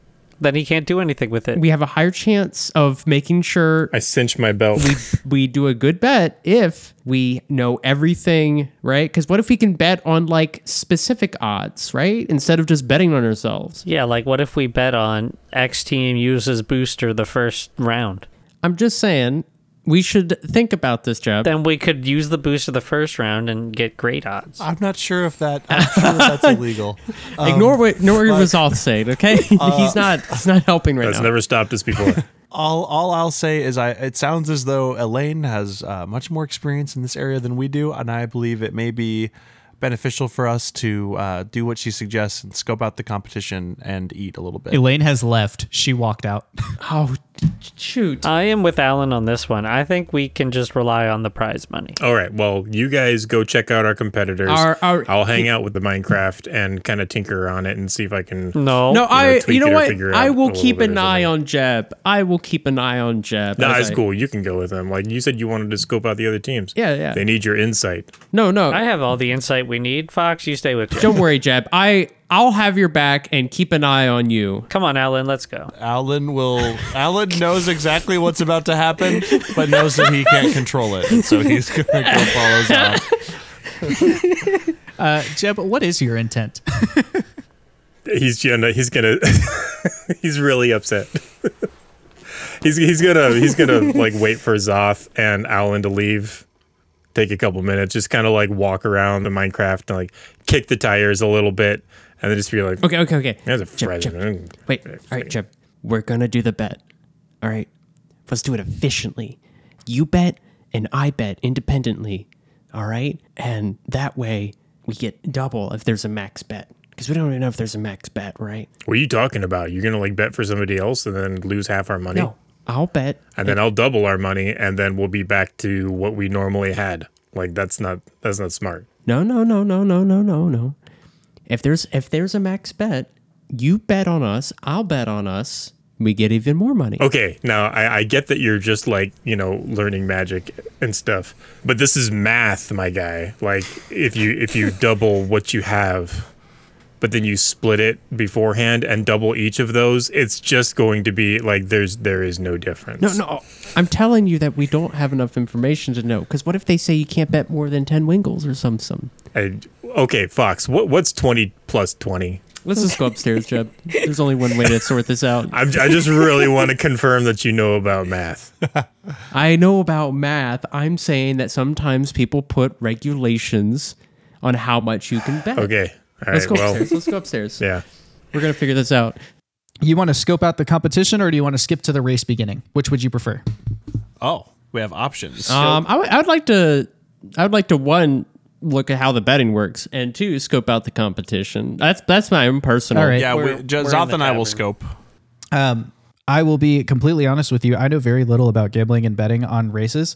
So if you want to propose a structure to me that narratively makes sense for a ruffian like, you know, backcountry tavern to be doing is betting on their races. All right. I'm open to it. Ten to one on us that we win. So this is this is how this would work, right? We're newcomers, right? Like so we would have high odds of betting, right? So the most more unlikely something is to win. Well, it depends if they're counting it as Edison or counting it as us as newcomers. the higher the payout, right? 10 to 1, as Wash said. shush, shush. Don't give the DM ideas. yeah, shush. we're new. Um we're new. Inexperienced drivers. That's true. You bet on the driver, not In- the car. Usually. That that sounds like uh, a cool like way to live life too, like a good advice. Remember, kid, you bet on the driver, not the car. Uh, ten to one, I think Wash is is a great, but that's usually how it would work. The more likely somebody is to win, the lower the payout ratio, the less likely or the less unknown, like the more unknown something That is, the higher the payout. And the bookie would be the one taking the bets, and then you know, of course, only one car can win, so all of the money donated for the bets would go into the I think to prevent themselves, like to prevent the house from going bankrupt or from getting scammed, there's probably like a 10 wingle digit limit on bets for like newcomers, like people who have not bet before, so they can verify that you're like legit. I've seen this at auction houses where like you can only auction up to a certain number. So I know that that's like a real life thing. Um, so I think there's probably uh, a wingle digit limit there. So you're you could pay in 10 and get 100 back basically betting on But what if I what if we put the money in as proof that we have? yeah, that's usually what you do. You have to pay up front. Oh, so you would put all 100 in for if you lose? You, you Or I guess whatever the other person is? No, you would pay against however you? much you want to bet. So the one, and then if we Mm-hmm. won, we'd get the ten back. But that means everybody else who bet on other things lost. So all the money is coming from the other bets. And usually the house takes a percentage of the bet, so there's like a fee to place a bet. Sure. Okay. You can bet 10 to 1. I am going to put a limit on you so that my tiny brain doesn't have to do too much math, but the limit's going to be 100 instead of 10. Oh, I'll do the math for you. All right, Jeb. Since there's a betting limit, okay, you walk up, and then about thirty seconds later, after you're done, I'll walk up, and we'll both place bets of a hundred. Okay, so through a through a random weird series of oddities and universal exceptions, uh, your argument before was actually valid, which kind of makes me upset. But I'm you know, more You money. trust is- me more, Jeb. I mean, maybe, maybe sometimes I do know what I'm talking about. that is true. That is that is factual. That is factual. Let's go. Jeb, you walk up to the bookie. It's that Dragonborn. He looks at you and goes, How much you want, bet? I won. Uh, which is a hundred down on uh, the new Edison one with us on the floor. Yeah, Bet 100 down on the new guys. yeah. yeah. So we're okay. Mm-hmm. Uh, just take, uh, need a 100. He holds out Yeah, his there hands. you go. And It- we go blah, blah, Clink, blah, clink, clink, clink, clink, falls into his hands. But I'll just put it in the bag of 100 and just down this floor. Yeah, yeah, is that right there? Yeah, here you go. Very good. Thank you very much. Okay. Have a good day. We'll uh, come back for a winning tomorrow morning. Very good. Yeah, see, see it. Okay. Bye. All right. what is happening? All right. Um, after waiting a bit, I will walk up. Bye. There's a lot you want better on this thing. Oh, yeah, I'm gonna put down 100 on new guys. You know, just talking about you know, ten one, yeah, 100 new guys. Yeah, After the new guys are spotted by Edison, that, that, those guys. yeah, the new Edison guys. Yeah, I'm just talking about Edison. Yeah. All right. 100 percent. I know name. Uh, John, uh, you know, uh, Fox, uh, Your name Fox says that on the paper. Okay. And then you uh you need to you need to give me the money. Yes. oh yeah, here you go. So you Here's- want to take all the here's money your- and put it in this bag here. I'll just Yeah, put the yeah. money in this bag here and then sign this and then if you just sign this waiver, you can come back tomorrow morning to collect your And you're winnings. just doing what I'm money and you're collecting your own money. Yeah, okay. Yeah, I can get your winning winning tomorrow morning if you have any winnings. Obviously, if you lose, you, you don't come back because you won't get anything. And, and I mean, I don't lose. I always That's very, very good. good. You know. Yeah, good. Thank you. That talk. Good. All right, all right. I'm gonna I'm gonna go ahead and uh, walk back and like clasp Jeb on the back, like we got this. Now the easy part. All right, but we cannot lose. All right. Yeah, I, we would. I mean, the chance of us losing. If you lose, you guys are so broke. low. You have 347 wingle digits total, and you just gave away 200 yes. of them. Yeah. Uh, I, you're right, Jeb. The chance of us losing very minimal. But if we lose, But if we win, we get 2,000. Two thousand plus whatever the wit- the Yeah. grand prize is. this may br- this will make or break our business. Like this, it's hinging on this one thing. All right. Anything else you guys want to do before the races begin, or should we should we kick this thing off? Zoth is in his fancy clothes, and he's going to mingle, but the mingle can be in- inconsequential to the quest. How about you so, just like- roll a um, charisma check, and I'll tell you what you learned Okay, instead of role playing all of it. that's fine. Uh, 19, Josh. Zothkug, you learned that uh, besides your team, there are four others. Your team is the Onyx team. There's also Silver, Gold, Emerald, and Ruby. Um, that's so that they're easily denoted during gameplay. Um, you also notice that you are obviously the newest contestants, but it's a it's a mix between you know experienced contestants and contestants who are are newer, um, maybe have done one or two races. You also do come across like there's a back room that's kind of reserved for VIPs and diplomats, and you can see back in that room is uh, the presumably the Prince of Clan Royal, and he's surrounded by an entourage of about ten people who are his guards, and then he has a handful of you know random sort of rich looking people who are who are with him and are just kind of chatting him up and like you know schmoozing up as you would describe it um, to the royalty the you also come across the viewing room so you can see like oh yeah here's the big room with all the different crystal screens in it. And most importantly, you notice that it looks like all of the different teams, no matter who manufactured their cart, because there are several sponsors, but no matter who manufactured their cart, it looks like all of the other teams have gone with either um, a, a swoosh rocket or swing blades uh, attached to their their carts as their mods, and that's what you're able to learn before the races. Cool. Nice. We time skip now to one o'clock p.m. as you approach the machine, and there in front of you, state of the art, 100 hit points of pure Edison steel is your Minecraft. Your Minecraft awaits you with the giant booster sticking off the back end of it. There is, um, you know, to the left and right of you, there are several other tracks that all kind of lead off. And the first thing for each track is just a straight plunge. Like the, the cart goes forward and then it dips down. And from there forwards, you can't really see what awaits you on the track. Like you don't know the, the path or anything like that. Getting deja vu. Uh, the Dragonborn's not there, so I'm not going to acknowledge that because nobody else knows what you're saying. Um, so you you know approach your cart. Everybody else is getting into their cart. You kind of strap into the Onyx cart. Each of you puts on your little your your situation. If you've got your racing goggles, this is where you would pull them down and get yourselves in good shape, ready for for your adventure here. Because you know you never know what's in a mine shaft. There could be falling rocks, or there could be dust, or all sorts of stuff. Matt broke his headphones again. Uh, that's just like a standard. That's like in Wing Badger Tavern Bingo. Matt breaks his headphones as the free space. Um, Yep. All right. The group has their goggles on. Listeners, you may want to check out the YouTube VOD of this one because this moment's pretty great. I can't see. Well, luckily you're not the spotter, so you don't need to read any messages from me on That is Discord. true. Only uh, Trevor needs to do that. Um, okay, you step into your cart. You put the strap on. The half orc steps to the front of the group of you. Everyone is looking at him. He holds up his hands Let's go.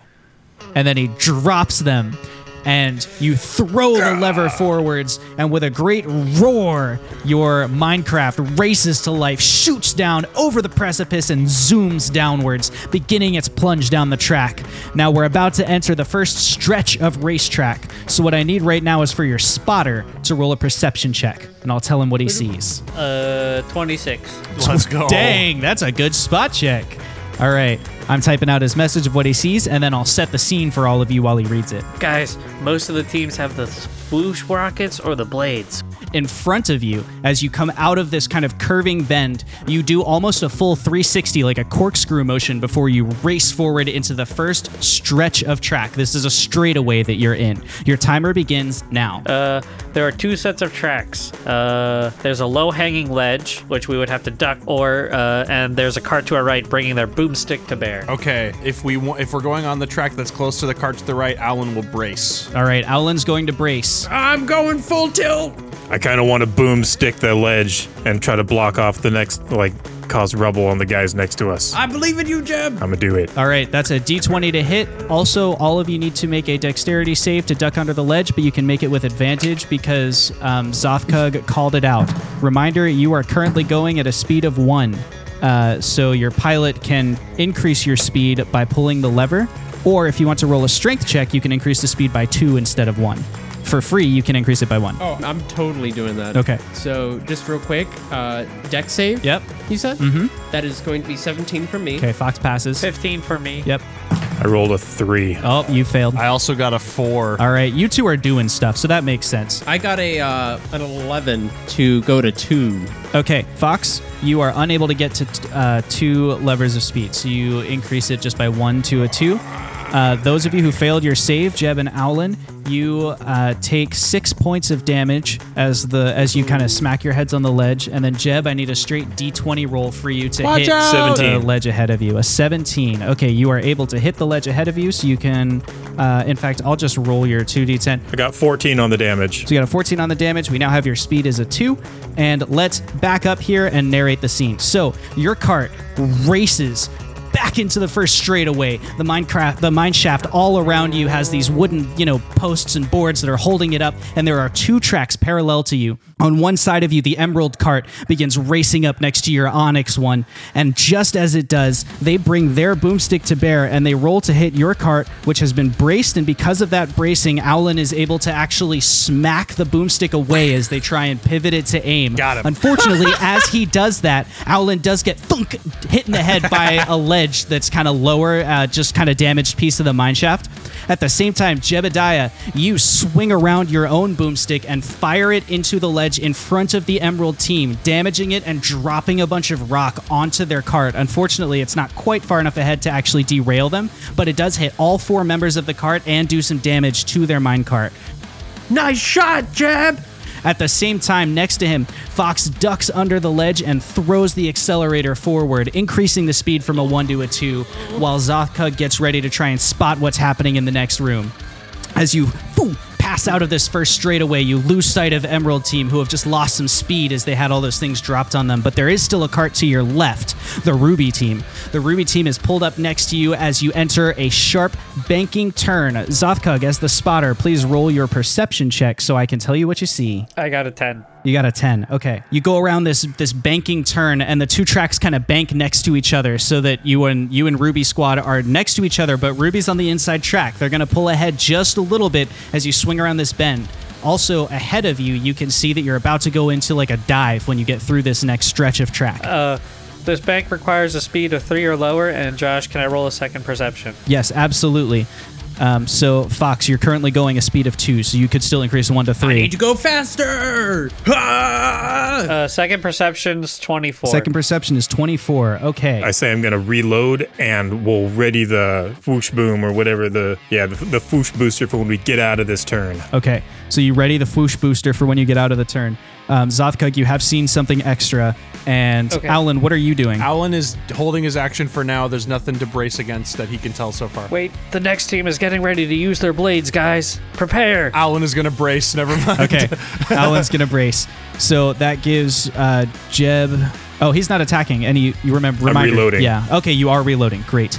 Uh, Fox, did you roll the check to increase speed by two, or just go up by one? Just one. Okay, so you're up to a speed of three, and that brings a well. That I mean, your timer has ended. I'm gonna check what the other team is doing really quick here. I'm gonna roll with um, your extra AC and their disadvantage to see if they hit you.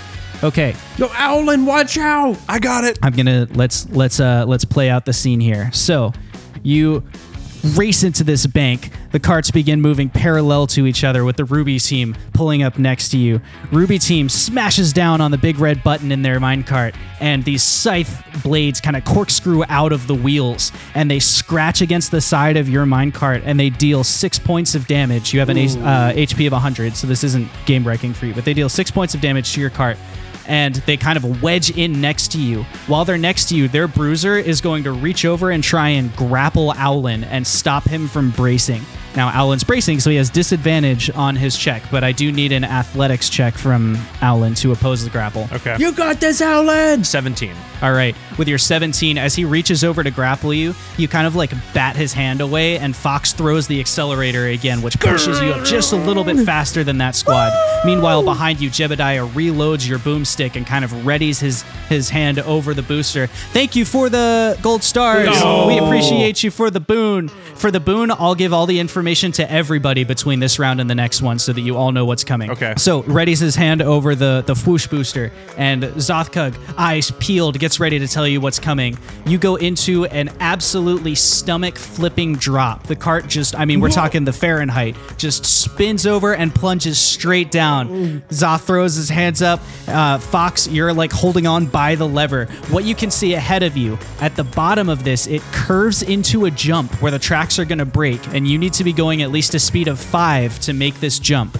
The fall down, so you're going three right now. This might be red, button time. At the same time, you can see that another squad's cart is going to jump next to you, and it looks like one of them has a post of wood that they have ripped out of the mineshaft wall, and they're gonna try and use it to like kind of club you in the head as you fly Okay, next to yeah, them. Alan will brace. They've got to hand over, and they've got to hand over the big red booster as well. Yeah. So that's going to bring us to our 90 seconds. Let's talk about what we're doing. So, uh, Fox, lever. I, I'm, I'm, I'm gonna go is um, I'm gonna go up a speed, but I'm I'm also just expecting that. Big red button. Okay, so Fox goes up to a four, and then we're getting ready for the big red button.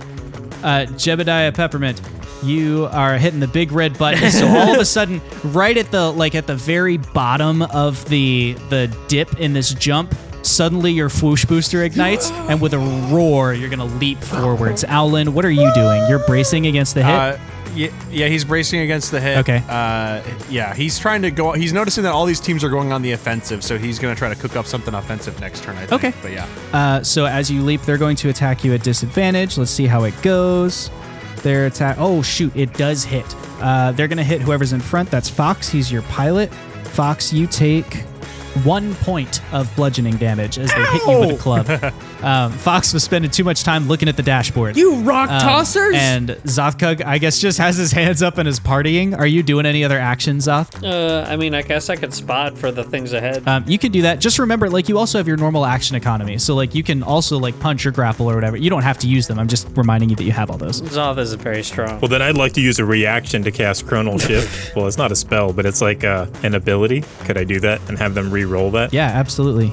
Uh, you use Chronal Shift. They re-roll. They have disadvantage.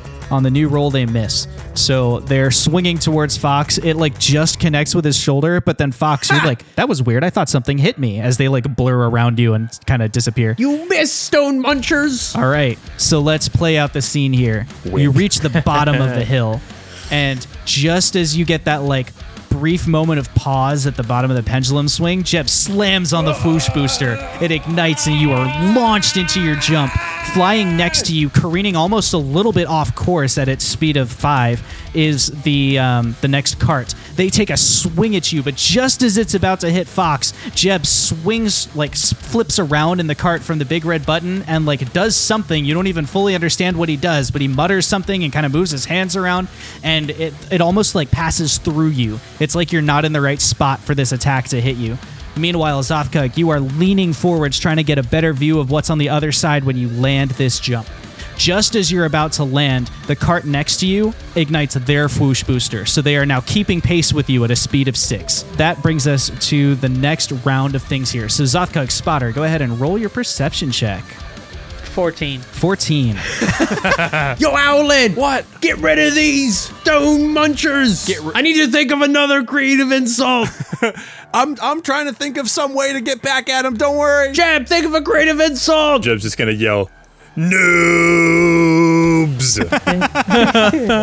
Okay, that's a good. Okay, I like that.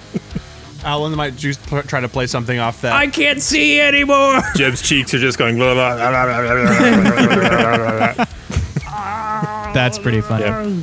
Oh yeah. I think all of our cheeks are doing that. But, but his his like no, his like nose is like flapping, whiskers flipping in the wind. Yeah. So you are pulling into a wide kind of stone room Sweet. where Okay. the ceiling hasn't fully crumbled in, but it's you're getting deeper into the mine and so you're starting to see more irregularities in the walls and in the ceilings and it also is starting to look a little bit crumblier. You know, things might be more damageable as you move forwards. Your 90 seconds begin now. Uh, three tracks converge in the next room, crossing over each other. The other cart is aiming their boomstick at the ceiling, and then just beyond the mesh point of the three tracks is a straightaway with all three parallel tracks. Okay. Alan is gonna try to use his magical tinkering on a Wingle digit. Um, that he's gonna like record have uh have uh Jeb record his noob yell, and then it's gonna emit the noob yell really loudly on the Wingle digit. and He's Okay. gonna chuck it at them to hopefully be a distraction. Okay. Um, that's what he's gonna attempt to do. Uh, yeah. Uh, Fox, are you going to do anything this Nothing turn? I can do. I let the baby drive. okay. Yep, you are at a speed of six right now um, with no brakes.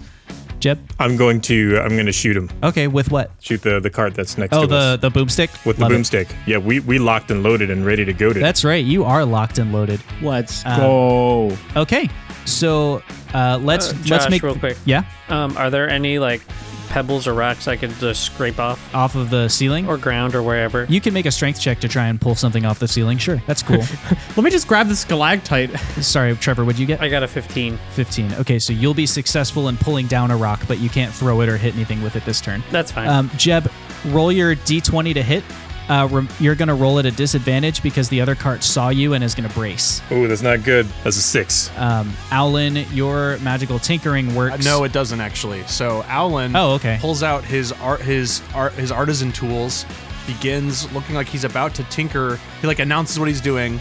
Um, he starts to tinker with this wingle digit, and he just freezes. Like he sudden he is just like he, he he's just staring at what he's doing, and it looks like he like can't figure out what he has to do next. Like he's frozen. Alan, are you good? You good, He, buddy? he, he he's he doesn't respond. He's he's just frozen. We're going to play out the scene narratively now. Um, the other team is going to roll to uh, destroy some of the ceiling and drop it into your path, and we'll find out how it goes during the narration here. So, uh, you come into this wide room, and you can see a cart on each side to the left and right of you moving towards that central point. Your Fwoosh booster is definitely going to get you past the cart on the left, but the cart on the right is going to try and blow up the ceiling. They're just a little bit ahead of you, also using their Fwoosh booster. So they swing through the center and they fire at the roof, and it slams into the roof, this huge cannonball thing, and it just impales there. As your cart whooshes by, Zothkug rips it out of the ceiling and has it in his hand. at the same time, Jeb, you swing around your own boomstick and level it at the cart that attacked. You take a shot at them, but unfortunately, with the turn and the mesh points in the middle of the room, you just can't quite connect, and it goes past him to the left, actually like skinning one of them, you know, just a little bit to the side of him. You're like, whoa, that was scary. Yeah, it was. Uh, the cart that's this, further behind the two of you gets derailed by rubble that falls when Zothkug rips the cannonball out of the out of the ceiling. The rubble falls onto the Suck track, and that cart slams into it and loses all momentum. Um, they can still maybe repair it and get it on the track, but what are the odds of them catching up to you guys? I mean, come on. Uh, the other cart kind of races to the, the left and gets ready to move into the parallel, while you guys blast forward into the parallel. The third track is now the one on your right is now unoccupied, and that's going to bring us to the next Zothkug perception check, please. 26. Yo, 26. Zothkug with the eyes, man. This guy's got eyes. Let's get eyes for days. All right, we're going to talk about uh, what you see. Yo, Jeb, can you like hit him next time? What if we jump in front of the other guys? What if we jump onto their track? Oh my, dude, that's genius. And then we can hit the red button right in front of them. How many turns till the red button is up? You're one more turn at a speed of six, and then you can break. Also, Alan, I don't know what you're up to, but we need you, buddy. I I, I uh, he, he can't even put a, get out a full word. Can I like make an Arcana check to see if like something has like affected him? Like if somebody cast a hold person spell on him or something? You sure can. Go ahead and roll that. Eleven plus a lot, twenty. Uh, it doesn't seem like any kind of spell is afflicting him. Alan, what's going on? Like, you're, there's nothing that's been cast on you. You you all right, buddy? Like I'm right next to him, right? Can I like hop down next to him, check him out? Yes. He's he's just like holding the artificer's tools and like kind of like his hands are kind of shaking. Like I'm gonna grab his wrists and be like, and look him up, like up, four feet in the air, and be like, "Hey, man, you've done this a thousand times. You got this. You're the best person who can ever do this." he he looks at you in the eyes and just I I I don't know. You don't know what? What is it, pup? He doesn't. He he doesn't he doesn't respond to that. He's just like staring kind of blankly. Like he's definitely like deep in thought. Like he's overthinking. Bonk him, Jeb man. Um, I bonk him, just with like the the butt of my blunderbuss, just like on his kneecap. Take one point of damage. A little like. that just like hurts a little bit, but it, he's just he still is just kind of like he's like ow. Company policy. Sorry, pup. Um, I'm about to send Zothkug his next message, and then we will continue this during your your 90 seconds. Uh, Zothkug has his message. I'm going to set the scene. So you are pulling into a straightaway now. The booster behind your cart has just died out, and so now there's just sort of a weird silence and like a rickety rolling noise as you zoom forwards. Your brakes are still not quite working. Um, maybe if you muscle the lever hard enough, you might be able to brake early. You're not sure, but it, it certainly isn't working at the moment and um, next to you, parallel, is still that one team on your left. They're also their Fwoosh booster has just kind of cut out, so they're even with you next to you, and they are looking over and they are not pleased. They they look pretty, you know, they, they're they're ruffians. They're ready to ready to tangle with you, and that's going to bring us into your 90 seconds, which begin right now. They're bracing their card. The booby bopper has something weird in his hand. It's small and glowing. I don't know what it is. There's a wooden ledge jutting out of the wall. Quick, duck! And just past is a sharp curve. We need to slow down ASAP. Ah, shucks. Um, I'm gonna, I'm gonna grab Owl and like, but like, try to climb up him and like start pulling him down, Okay, like like like getting him down into the into the Minecraft. Alan, do you resist? No, Alan doesn't resist. He doesn't like do Okay. anything. Yeah. Yeah, so Alan gets pulled down into the Minecraft and to safety of the ledge, so that part's fine. Guys, I'm gonna need some help with the brake. I'm pulling on the brake. I rolled a 12. Okay, with your 12, you are not able to get it to move at all. You're still at speed 6, zooming towards this sharp curve. Can Zoth come assist? yeah, absolutely. Roll a strength check, Zofka. Alan's on somebody. Grab my waist to pull. Uh, that's a four. Zothkug comes over and tries to help, but he's like worried about Ow, consent for how he grabs Oh, no. Fox, and so he doesn't. He's like, You you, know, I don't want to make this weird, way. man. I'm just trying to, God. and it, it just doesn't work out. Um, anybody else doing anything this turn? Jeb, you've you've pushed Owlin down. Are you going to try and do anything else? Wa- can I can I take a look at that glowing thing and see what it is? You can roll an Arcana, sure. Uh, 15 plus nine, so 24. Okay, it is a cipher of some kind, but you're not totally sure what it does. Your timer has run out, Okay. so we're going to play out the scene narratively. So, as you race into the straightaway here, your cart and the other one are next to each other. They look over at you and they're like kind of snarling and sneering, and then suddenly their boomy bopper at the back of the cart just suddenly switches to like leaning casually over the side of his cart, like he's leaning out the window. He winks at Jeb as he tries to push Owlin out of the way and goes, Don't freeze up, pup. And he tosses a uh, cipher into the air.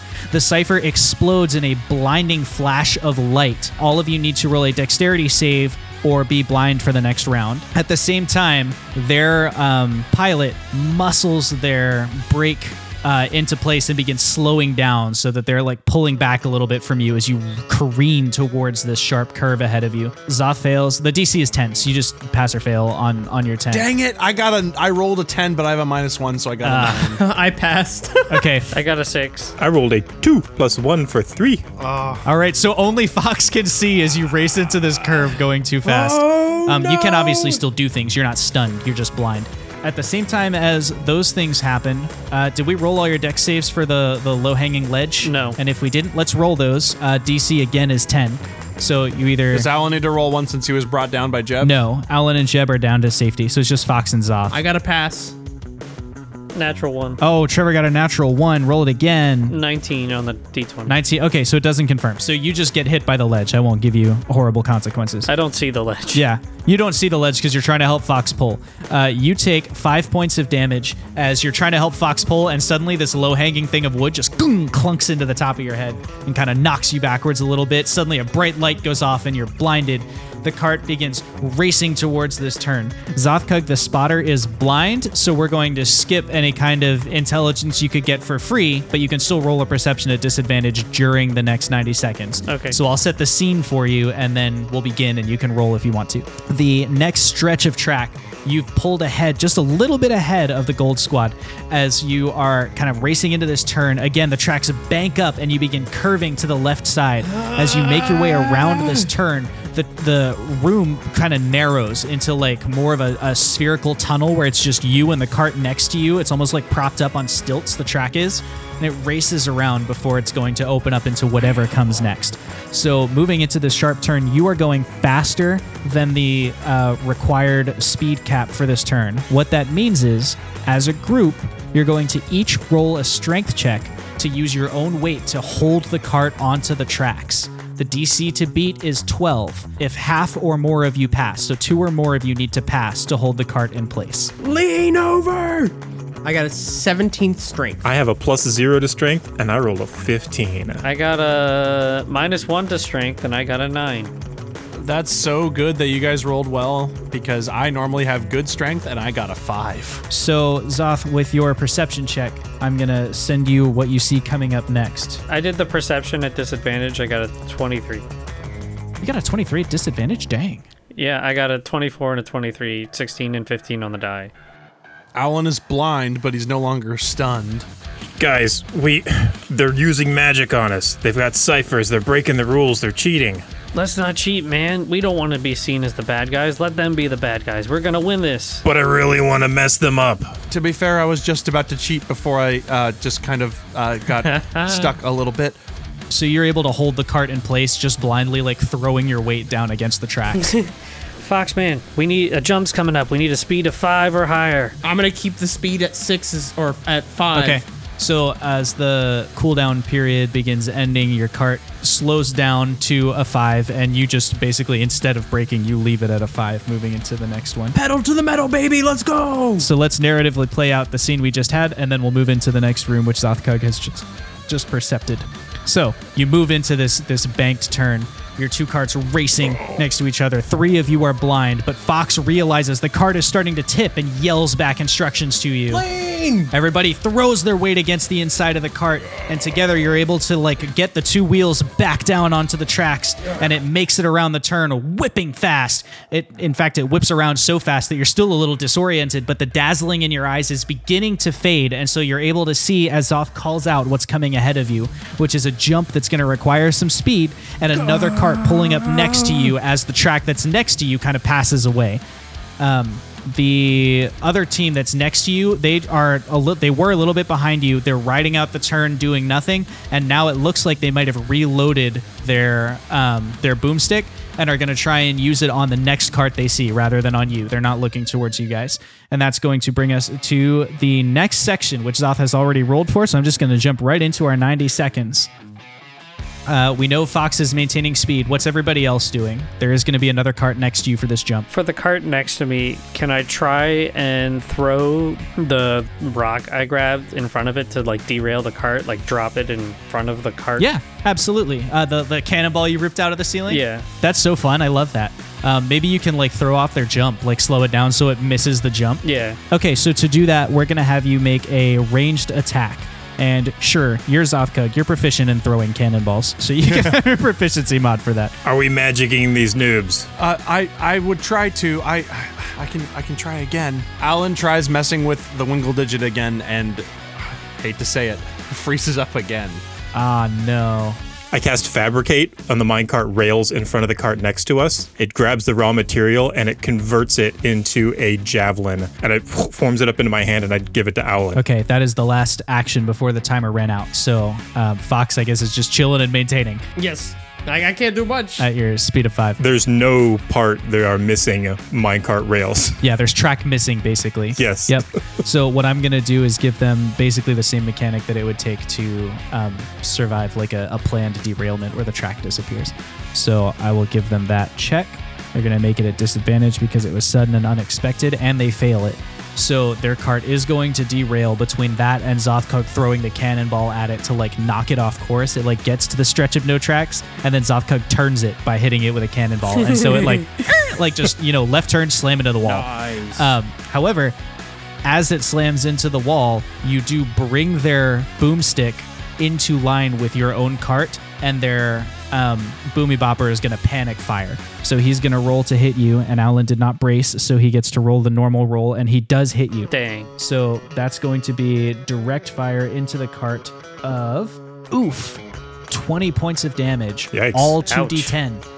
Um, as it slams into your cart, your your cart has a like a little meter for structural integrity that's dropping down into the orange. You know, it's red, orange, yellow, green. I think according to my calculations, we have 74 HP. Correct. Nice. Yes, that is correct. Okay. We're fine. We're fine. yeah.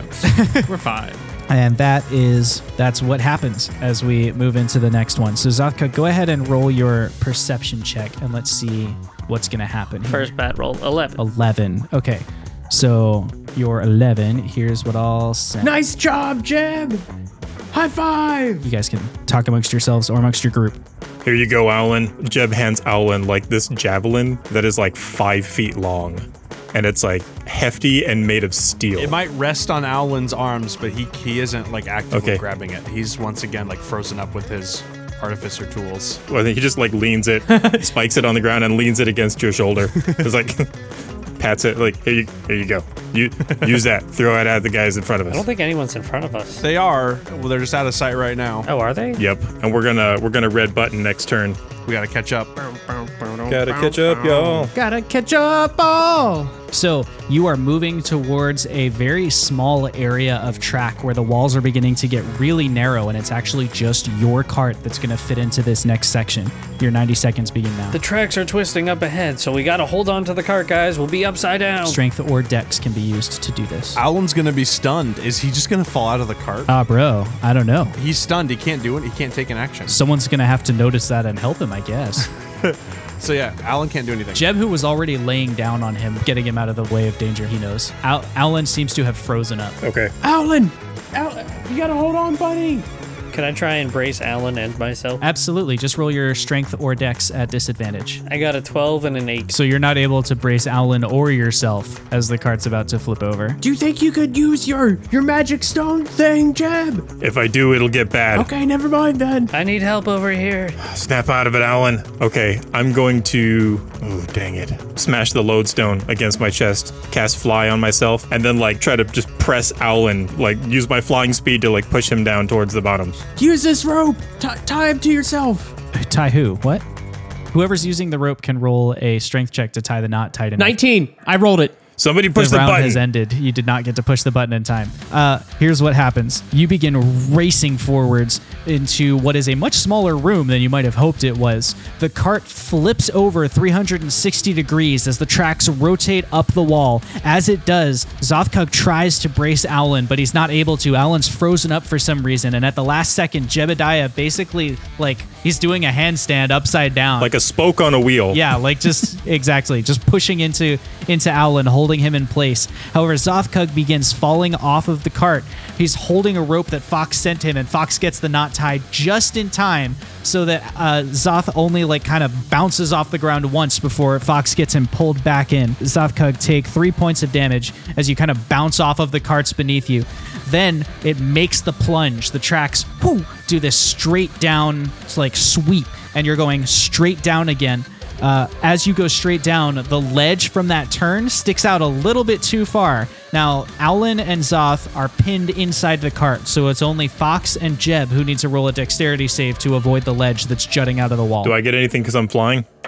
Uh, no, because you specifically said you're perpendicular to the cart, so you're like That's fair. hanging down. 21. Okay, Fox, you're successful. I got a 20, so I guess I'm just short enough that even though I'm perpendicular, absolutely. it just whizzes past. Yeah, once you like once you fly through the hat, you're like really not that long. Um, so yeah, both of you are able to get out of the way just in time as you careen past this gap. You can feel the wind of it like whoosh against your head. It like blows Jeb's hat back a little bit as he's pushing into uh, Alan, holding him in place. You go straight down for a while. This is a pretty long plunge. In fact, it feels like an entire round, like a whole straightaway's worth of time before it suddenly uh, hits into the bottom of a dip and begins to level out again. Spotter Zothkug, roll your perception check. 27. 27. All right. What if I cast rope trick in front of the cart? I mean, the, they just hit a rope. well, no, I mean sideways, like we did at that one time. Yo, Jeb, let's not go too crazy on the on the, you, the wink wink. Yeah, I know, I know, I know. Guy's got a dream though. Zothkug, I'm about to send you your message and then set the scene. So, the first thing you notice about this next room isn't the way it looks, it's the way it sounds. The roar of your own minecart in your ears suddenly disappears as you round that bend at the very bottom of the turn. It's almost as if you're in a room that's so wide and cavernous at this point that it's no longer like your sound isn't reverberating back to you. It's this super wide stretch of space and there's just you know wooden posts and uh, iron supports that are kind of holding up the ceiling above you. The cart, uh, the track is again kind of ascending a little bit at this point. Your 90 seconds begin now. Tracks are ascending. We got to get that speed up. And the straightaway leads to the finish, but it's hard to tell how long it is. I can't really see quite to the finish line. Everything's parallel, and there are no ledges in this stretch. Let's go. Gun it. You hit that button. I'm hitting the button, and I'm gonna do some movement. Alan's gonna ready the action of throwing the javelin. As soon as he sees the spokes of an enemy cart's wheel, he will chuck the javelin at it to try to trip up the cart. Great. And then Fox, I'm assuming, is just kind of letting the the the floosh cannon do its work. I'm, I'm gonna yeah I'm gonna start yelling insults. uh, I, I'll wait until you do your narrative bit to do it. yeah, ready your insults for the narrative bit. Yeah. Um, great. Okay, I'm gonna roll for the other carts really quick. Uh, give them 30 seconds ish to talk about what they're doing. So only two more carts are in this stretch with you. The others have fallen behind. The those two carts, Whichever one's ahead of us is the one that Alan wants to throw at. by the yeah, way. one of them's a little bit ahead of you, and one of them is even with you. So the one that's ahead of you, Alan can ready his thing to throw at. They're going to brace. And they're also going to open the the spike wheels so that if anyone pulls up even with them, it will bring them into damage. I'm going over there. You already announced. Well, I guess you didn't, because yeah. Yeah, I said I was going to do some movement. Oh, you're gonna try and jump into the next cart. I don't have to. I'm going to make it look like it, but I'm flying and I'm going 60 feet per round. All right, all right. Is that is that still? Do you still want Alan to throw at it? Go ahead. Do it. Like you, you're throwing it at the one ahead of us. I'm going to the one next to us. Ah, got Okay. it. Cool. Uh, I'm gonna give another 30 seconds for the other cart that's remaining, because there's two of them here. The other cart is um, noticing you like moving towards your whoosh booster, and they're going to dump their remaining boomstick shot to try and like help their cart go faster, and also hit their whoosh booster. So they are just attempting to go real fast, and their um, bruiser, rather than bracing his cart, which would slow it down, their bruiser is going to just basically ready like a SWAT action. Like, you know, if he gets close enough, he's going to try and reach out and hit people on the other team and disorient them. And that's what his move is going to be. So, um, let me have them roll their various things, and you guys can also roll your various things. So, we need to see the roll for um, Alan's javelin throw Fourteen. um, that's not going to hit it. So you throw the javelin, but like the speeds are weird and mismatched, and so it kind of like bounces harmlessly off of the mine tra- minecart tracks and like yeah moves away. Um, Jeb, you're moving over to the other cart. Yeah, so I, I like make it look like I'm I'm jumping, and I just kind of like, "Whoa," but I like fly over to the other cart, and I wanna wanted to like land on top of their uh, their boomstick. Okay, they're boomy bopper. Like no, the boomstick itself. Okay, roll performance with advantage to see if you can sell, or deception with advantage, whichever you choose, to try and sell the the idea that you're flying. Um, 17. 17. All right.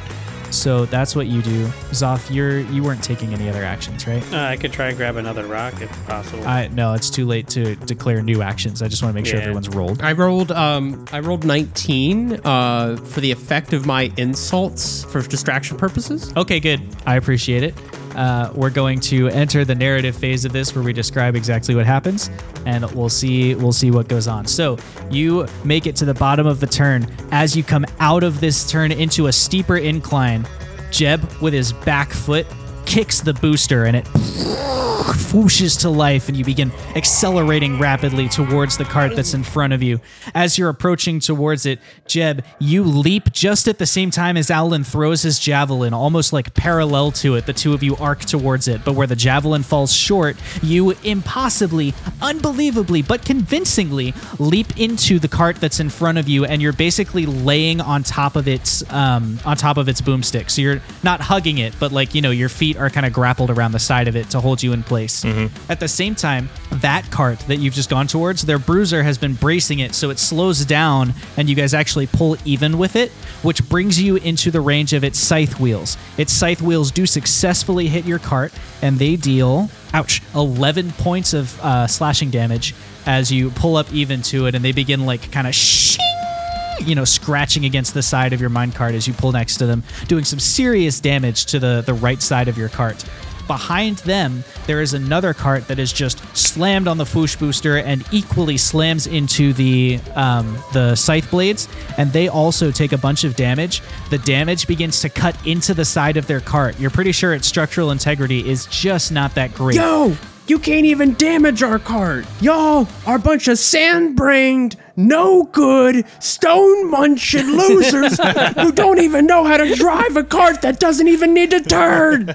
That was good. Uh, that was good. That was good. Good job, Fox man. Keep it up. Yeah, yeah, yeah. I'll think of some others. You are now continuing the straightaway, so Zothkug's going to get a chance to roll perception and see what he sees for the next phase of this incline straightaway. That will be 21. 21. Okay, so your straightaway continues. Jebediah is standing on top of uh, the cart to the right of you. Well, not standing, but he's kind of you know laying down on the the boomstick of that cart and getting ready to do whatever he's going to do over there by Yeah, means of sabotage. um, the there is a cart on both sides of Jeb. His own team to his left, and to his right is the other remaining contestant who is still even and kind of in it for the for the lead.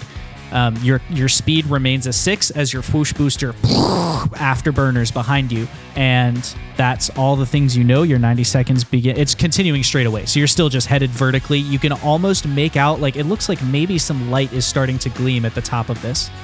90 seconds. Jeb, look out for that bump in front of you. Guys, there's a broken rail in front of us. We need to lean and hold on to the cart. Jeb, they're getting ready to fight you. Got it. Their bruisers stopping. Uh, their boomstick operator's about to fire. Yeah, he is. Alan's gonna throw his personal javelin at the cart that's closest, like at their wheel to try to slow them down. Then, if, if it's possible to do both, he'll try to like you know uh, lean the, with the cart as well. I know that that might both of those things may not happen. That's fine. It's a save. So you can yep roll to Got hit and roll strength for your Spicy your boon. save. And yeah, we do have a spicy boon going on. Thank you, chat, for your spicy boon. For your boon, I will give you two options. Well, I won't give I you options because I don't want to waste. Okay, Jeb wants it. You can have it. As the boomy bopper, I want to take hold of their boomstick, flip it around, and fire it into their cart. All right. Uh, contest it with make it like a grapple. So you to contest with their boomy bopper. Got a 17. I'm gonna pull out Shadow Walker, but try to hide it until I've pulled it out in a form of a javelin. I'm like, yo, Shadow Walker, I'm gonna need you to look very corporeal right now. No, no smoke, okay? And I'm gonna pull out this javelin, and I'm just gonna aim it for the farthest cart's uh, front tire. Okay.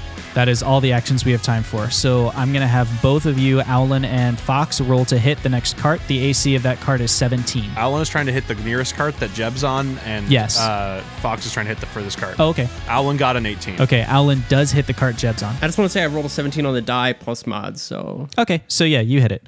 Um, so both of you roll damage for me. Five. So it won't be enough to derail it, but you do hit it in the wheel. Maybe you snap off one of the scythe blades. That sounds so it does great. a little bit less scythe blade damage. I like that. 17 damage. You hit it really good. 17 damage. For your boon, Fox's Shadow Walker attack, when he hits the cart next to Jeb, that cart splinters on his impact. go. And the team is Get just like sprawling forwards across the minecart or across the track in like uh, just an absolute pile of, you know, bolts and wheels and broken wood and stuff. As they're like reeling and looking up at you, and you know, well, they're like, curse you! Can't they're curse if I can't it. hear you. Um, Fox, you after after one round, Fox, you will feel the you know familiar feeling of Shadow Walker returning to your side between your your leans. Right? Uh, do we have enough people lean? Zoth is leaning. Alan said afterwards, after he threw, he would lean as well. Yeah. I didn't. 15. Okay, so Zoth and Owlin are able to keep this thing literally on the rails. And Jeb, your opposed grapple to wrest control of the boomstick. I had a 17. They had a two. Yeah. So you are successfully able to wrench it. He's like so stunned that you made that jump that it's almost like his hands are just loose on the controls. You just wrench it and spin it around, and suddenly there you are in control of their boomstick, facing it into their minecart. You are free to fire. It's a d20 to hit. You're facing it. Don't bother firing. It's, it's pointed right into the cart. You hit. Hit him with a one liner. Hit him with a one liner. Yeah, roll 2d10 and hit him with a one liner. 15 damage. And I'm going to say, yo, they call me Mr. Boombastic. Really fantastic. And I just. You fire it. It's there. Can I add something to the narrative? Do it. Okay, so you say that, you fire, and you use the recoil to backflip back into your own cart. Yeah. Uh, so you do that, and it is not enough to completely destroy their craft, but you firing a cannon in the forwards direction, the recoil costs them speed, and you are disengaged from the scythe blades as you pull ahead of them with your fwoosh booster. Let's go. Um, the the broken minecart, its fwoosh booster just like zooms up without its teeth, like flies up towards the front of the thing. In fact, that'll be a hazard in the next Can one. I fly towards it and grab it? Uh, no, it's too like fast and erratic for that. It's not flying like straight or predictably. Um, that is cool though, but you were busy doing like a cool one liner. Imagine an oxygen tank without its head trying to catch that. Exactly. Yeah. Easy. Okay, so that brings us to the narrative of this round. Boy, a lot of things happen in this stretch of straight away. Let's see how we do here. I'm ready. I have faith in you. The pace begins accelerating as you are neck and neck with these two carts. Jeb, who's like standing on the the cannon or the, the boomstick of this other cart looks up and locks eyes with its boom bopper. The boom bopper's like, What are you doing here? And Jeb just whips it out of his hands and spins it around. He readies his thumb over the button at the same time as Fox throws Shadow Walker in the form of a javelin at the cart to Jeb's right. And that cart is absolutely destroyed. Just rustle, rubble and rustle and falls right off the track, spilling its four riders just out into the mine shaft. They're bouncing off walls. They're doing all sorts of things. Looking up covered in dust. Their booster shoots off towards the front of the, the track, just weaving and dodging erratically. We come back over to the scythe blades, which get snapped off by Owlin's javelin throw, which begins the process of disengaging their minecart from the enemy minecart. This process is completed when Jeb, with a wink and a reminder that I'm Mr. Boombastic, Mr. Fantastic, slams on the fire button, launches their boomstick into their own craft, and backflips into his minecart at the same time, costing them just enough speed for you to pull ahead. You are now in what is obviously the final stretch of the race. Zothkug, roll your perception check to see what's in this last area. I got a 15, Josh. All right, you got a 15. I'm going to write to Zothkug while the rest of you figure out what to do. Yo, Jeb! Jeb, that was amazing, Jeb! Yo, Jeb, that was so Jed. cool, man. It was a blast. Keep up the speed, Fox. Let's go. Home Let's stretch, go. baby. We're almost there. Oh, I got it! That was. Oh, that was good. That was good, Jeb. I can smell the wingle digits. Let's go. Let's go smell those wingle digits that we totally didn't bet on. Don't make it weird. Okay. Don't make it weird. What do they uh, smell like, man? smell like sweet victory and key lime pie. You getting key lime pie after this? Let's go. Yeah, man. Oh, we're gonna have plenty of key On lime me. pie after this. We will make sure that we are in possession of key lime pie. That was a really awkward way to put that, but I'm down for it. But man, I sure do love this. We need to do this more often, guys. I, I'm not sure if we need to do specifically this more often, but team building exercises like this would probably I be just very you need helpful. to. You're ruining the moment. I'm about to send Zothkug what he sees, and then I'm going to come back over and set the scene for all of you. So, Zothkug, your message has been sent. Now, as far as what you see, you are still on this straightaway. Your swoosh booster sputters out, and you are left with no brakes at a speed of six for this remaining straightaway. Behind you, but not very far behind you, is the other cart. They're still like keeping pace with you speed wise. You're just like neck and neck, but a little bit ahead of them. You can't really see what they're doing other than maybe what Zothkug can see. The tracks leading in front of you, they seem to be going in a straight line. And then you can see, like, it's a little bit blinding after being in the mine shaft for so long, but like you can see the bright light that indicates like back into the open and the end of the of the race. Your 90 seconds begin right now. Guys, there's a crazy long jump up ahead. Please keep this speed up. Uh, they pulled out two ciphers. They're trying to do something with them. I'm not sure what. Oh, duck, duck. There's something in front of us. Um, ooh, there's a big crowd at the jump. Maybe we can uh, say a cool one-liner to get some extra clout. all right, all right. Somebody disrupt those ciphers.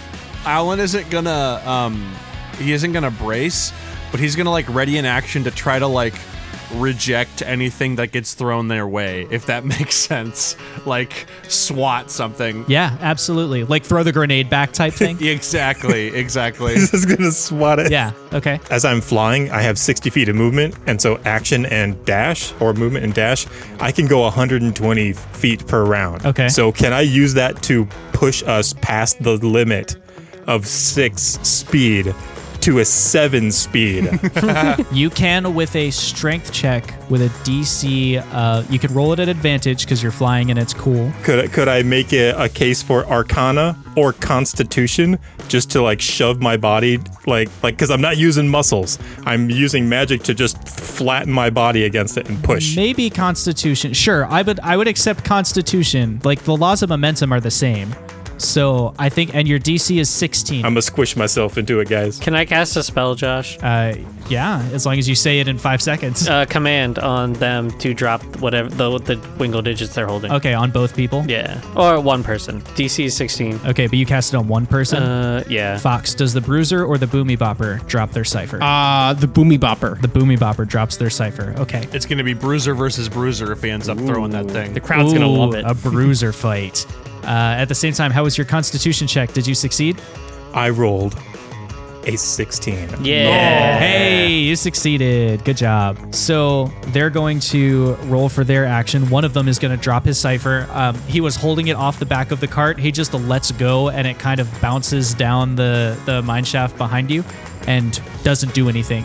The other one takes his cipher and smashes it, the wingle digits into it, and throws it towards you. Owlin, you can see the glow within it of a fireball beginning. Okay. You have a dexterity check or save to knock it out of the air before the fireball goes off. I'm so bad at dexterity. You can do it, Alan. Uh, Don't say all that. right. you can how about this? Because you prepared the action, you can do it as an attack. Okay. So like treat it as a melee attack where you can use Okay. strength. Um, you're like attacking this thing that's flying towards you. All right. Oh shoot. I I still rolled badly. I got a 12. You got a 12. I'm going to use a chronal shift All right. and have him re-roll that. Yeah, you are. Okay, 23. Yeah. Yes. With the clutch chronal. Alan, you swing at it and you feel like you miss, and then almost like like you get wound back up, like you feel the momentum come back into your arm, and you're like, "Oh, I got this!" And you swing again, and you hit it with a haymaker, and you smack it off to the side where it detonates harmlessly against the stone wall. The fireball. I mean, you're moving so fast that like you know the fireball is way behind you by the time it goes off, um, and that will lead you to the end of the jump where Jebediah is just shoving you guys forwards and he is getting you ahead of the other cart. They slam down on their lever and successfully increase their speed back up to a six, but Jeb has you going faster than a six. Oh. They can't go faster than a six. And so We so bump it to an 11. you end up pulling just ahead of them as you leap out into the jump. Now, I'm about to do the narrative. If you want to do the uh, the one liner, you totally can. Um, the here's here's what happens. On three, we scream, our guys. Things are heating up in the final stretch of this race. Owlin knocks a fireball out of the sky with a haymaker, knocks it off to the side where it detonates harmlessly against the wall. At the same time, behind them, looking confused, their boomy bopper hears Zothkug shout at him and just lets go of his own cipher, negating his ability to add any speed to the cart. Looking at him in absolute distress, their pilot does his best to slam the lever down, but they're already traveling at six. There's no more speed to get. At the same time, their spotter, watching, can do nothing but gape as Jebediah slams his own body into the back of the minecart, shoving it forwards, propelling it at unbelievable speeds, the whole way up to a seven as you leap out of the final like jump at the end of the track. You are airborne, soaring through the sky as a crowd of onlookers watch. Our guys. Our guys, And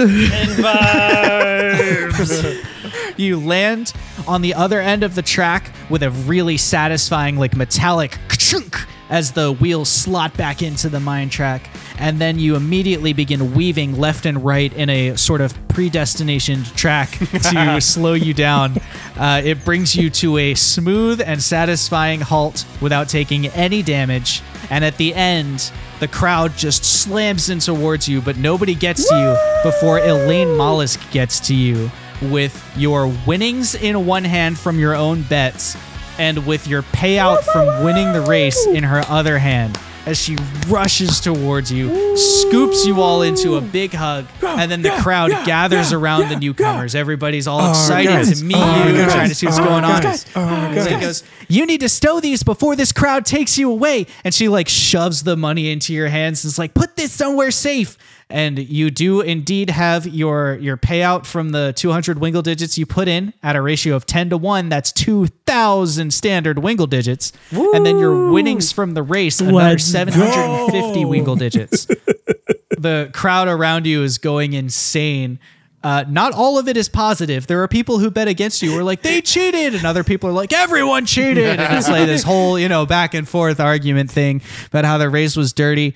Um, and then you can see slowly pushing through the crowd, not jumping, not being crazy, nothing like that, is uh, some kind of posse of important looking people. There are six dwarves wearing uh, Guys, steel gray armor with This- a this sky blue logo emblazoned as the crest on the top of it.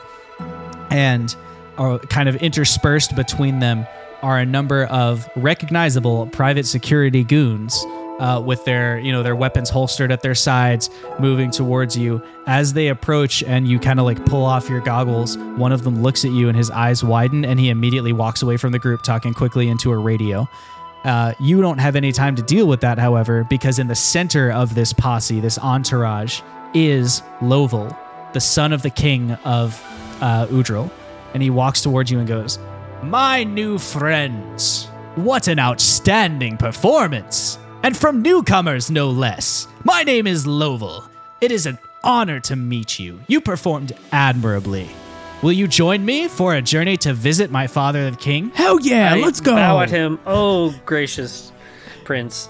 Uh, we would be more than delighted to join you. I picture this happening in like Zothkug as he bows, sweeps off his goggles with one hand and pulls on his hat with the other. yes, absolutely. Zothkug Hibub at your service, sir. Marvelous. A pleasure to meet you. And who are your companions? You can address me as Fox. very well, Fox. And these all, introduce yourselves. Uh, I am Alan Woodrear. Uh, pleasant to meet you. Alan will reach out a hand, like for a handshake. The the Lovel, the, this dwarf, you know, royalty guy, he reaches out with a gauntleted hand and he clasps your hand so firmly that at first you think he's trying to compete, but he's actually just that buff. Nice. He just like just this really sturdy handshake, and you have to like channel a little bit of the barbarian to keep up. But you do, but you have to like, you know, We're both sturdy men. I understand. And then he turns to Jebediah. And how about you, my finely hatted friend? You can call me Jebediah Peppermint of the Peppermint Clan. Lovely to meet you, Jebediah Peppermint of the Peppermint Clan.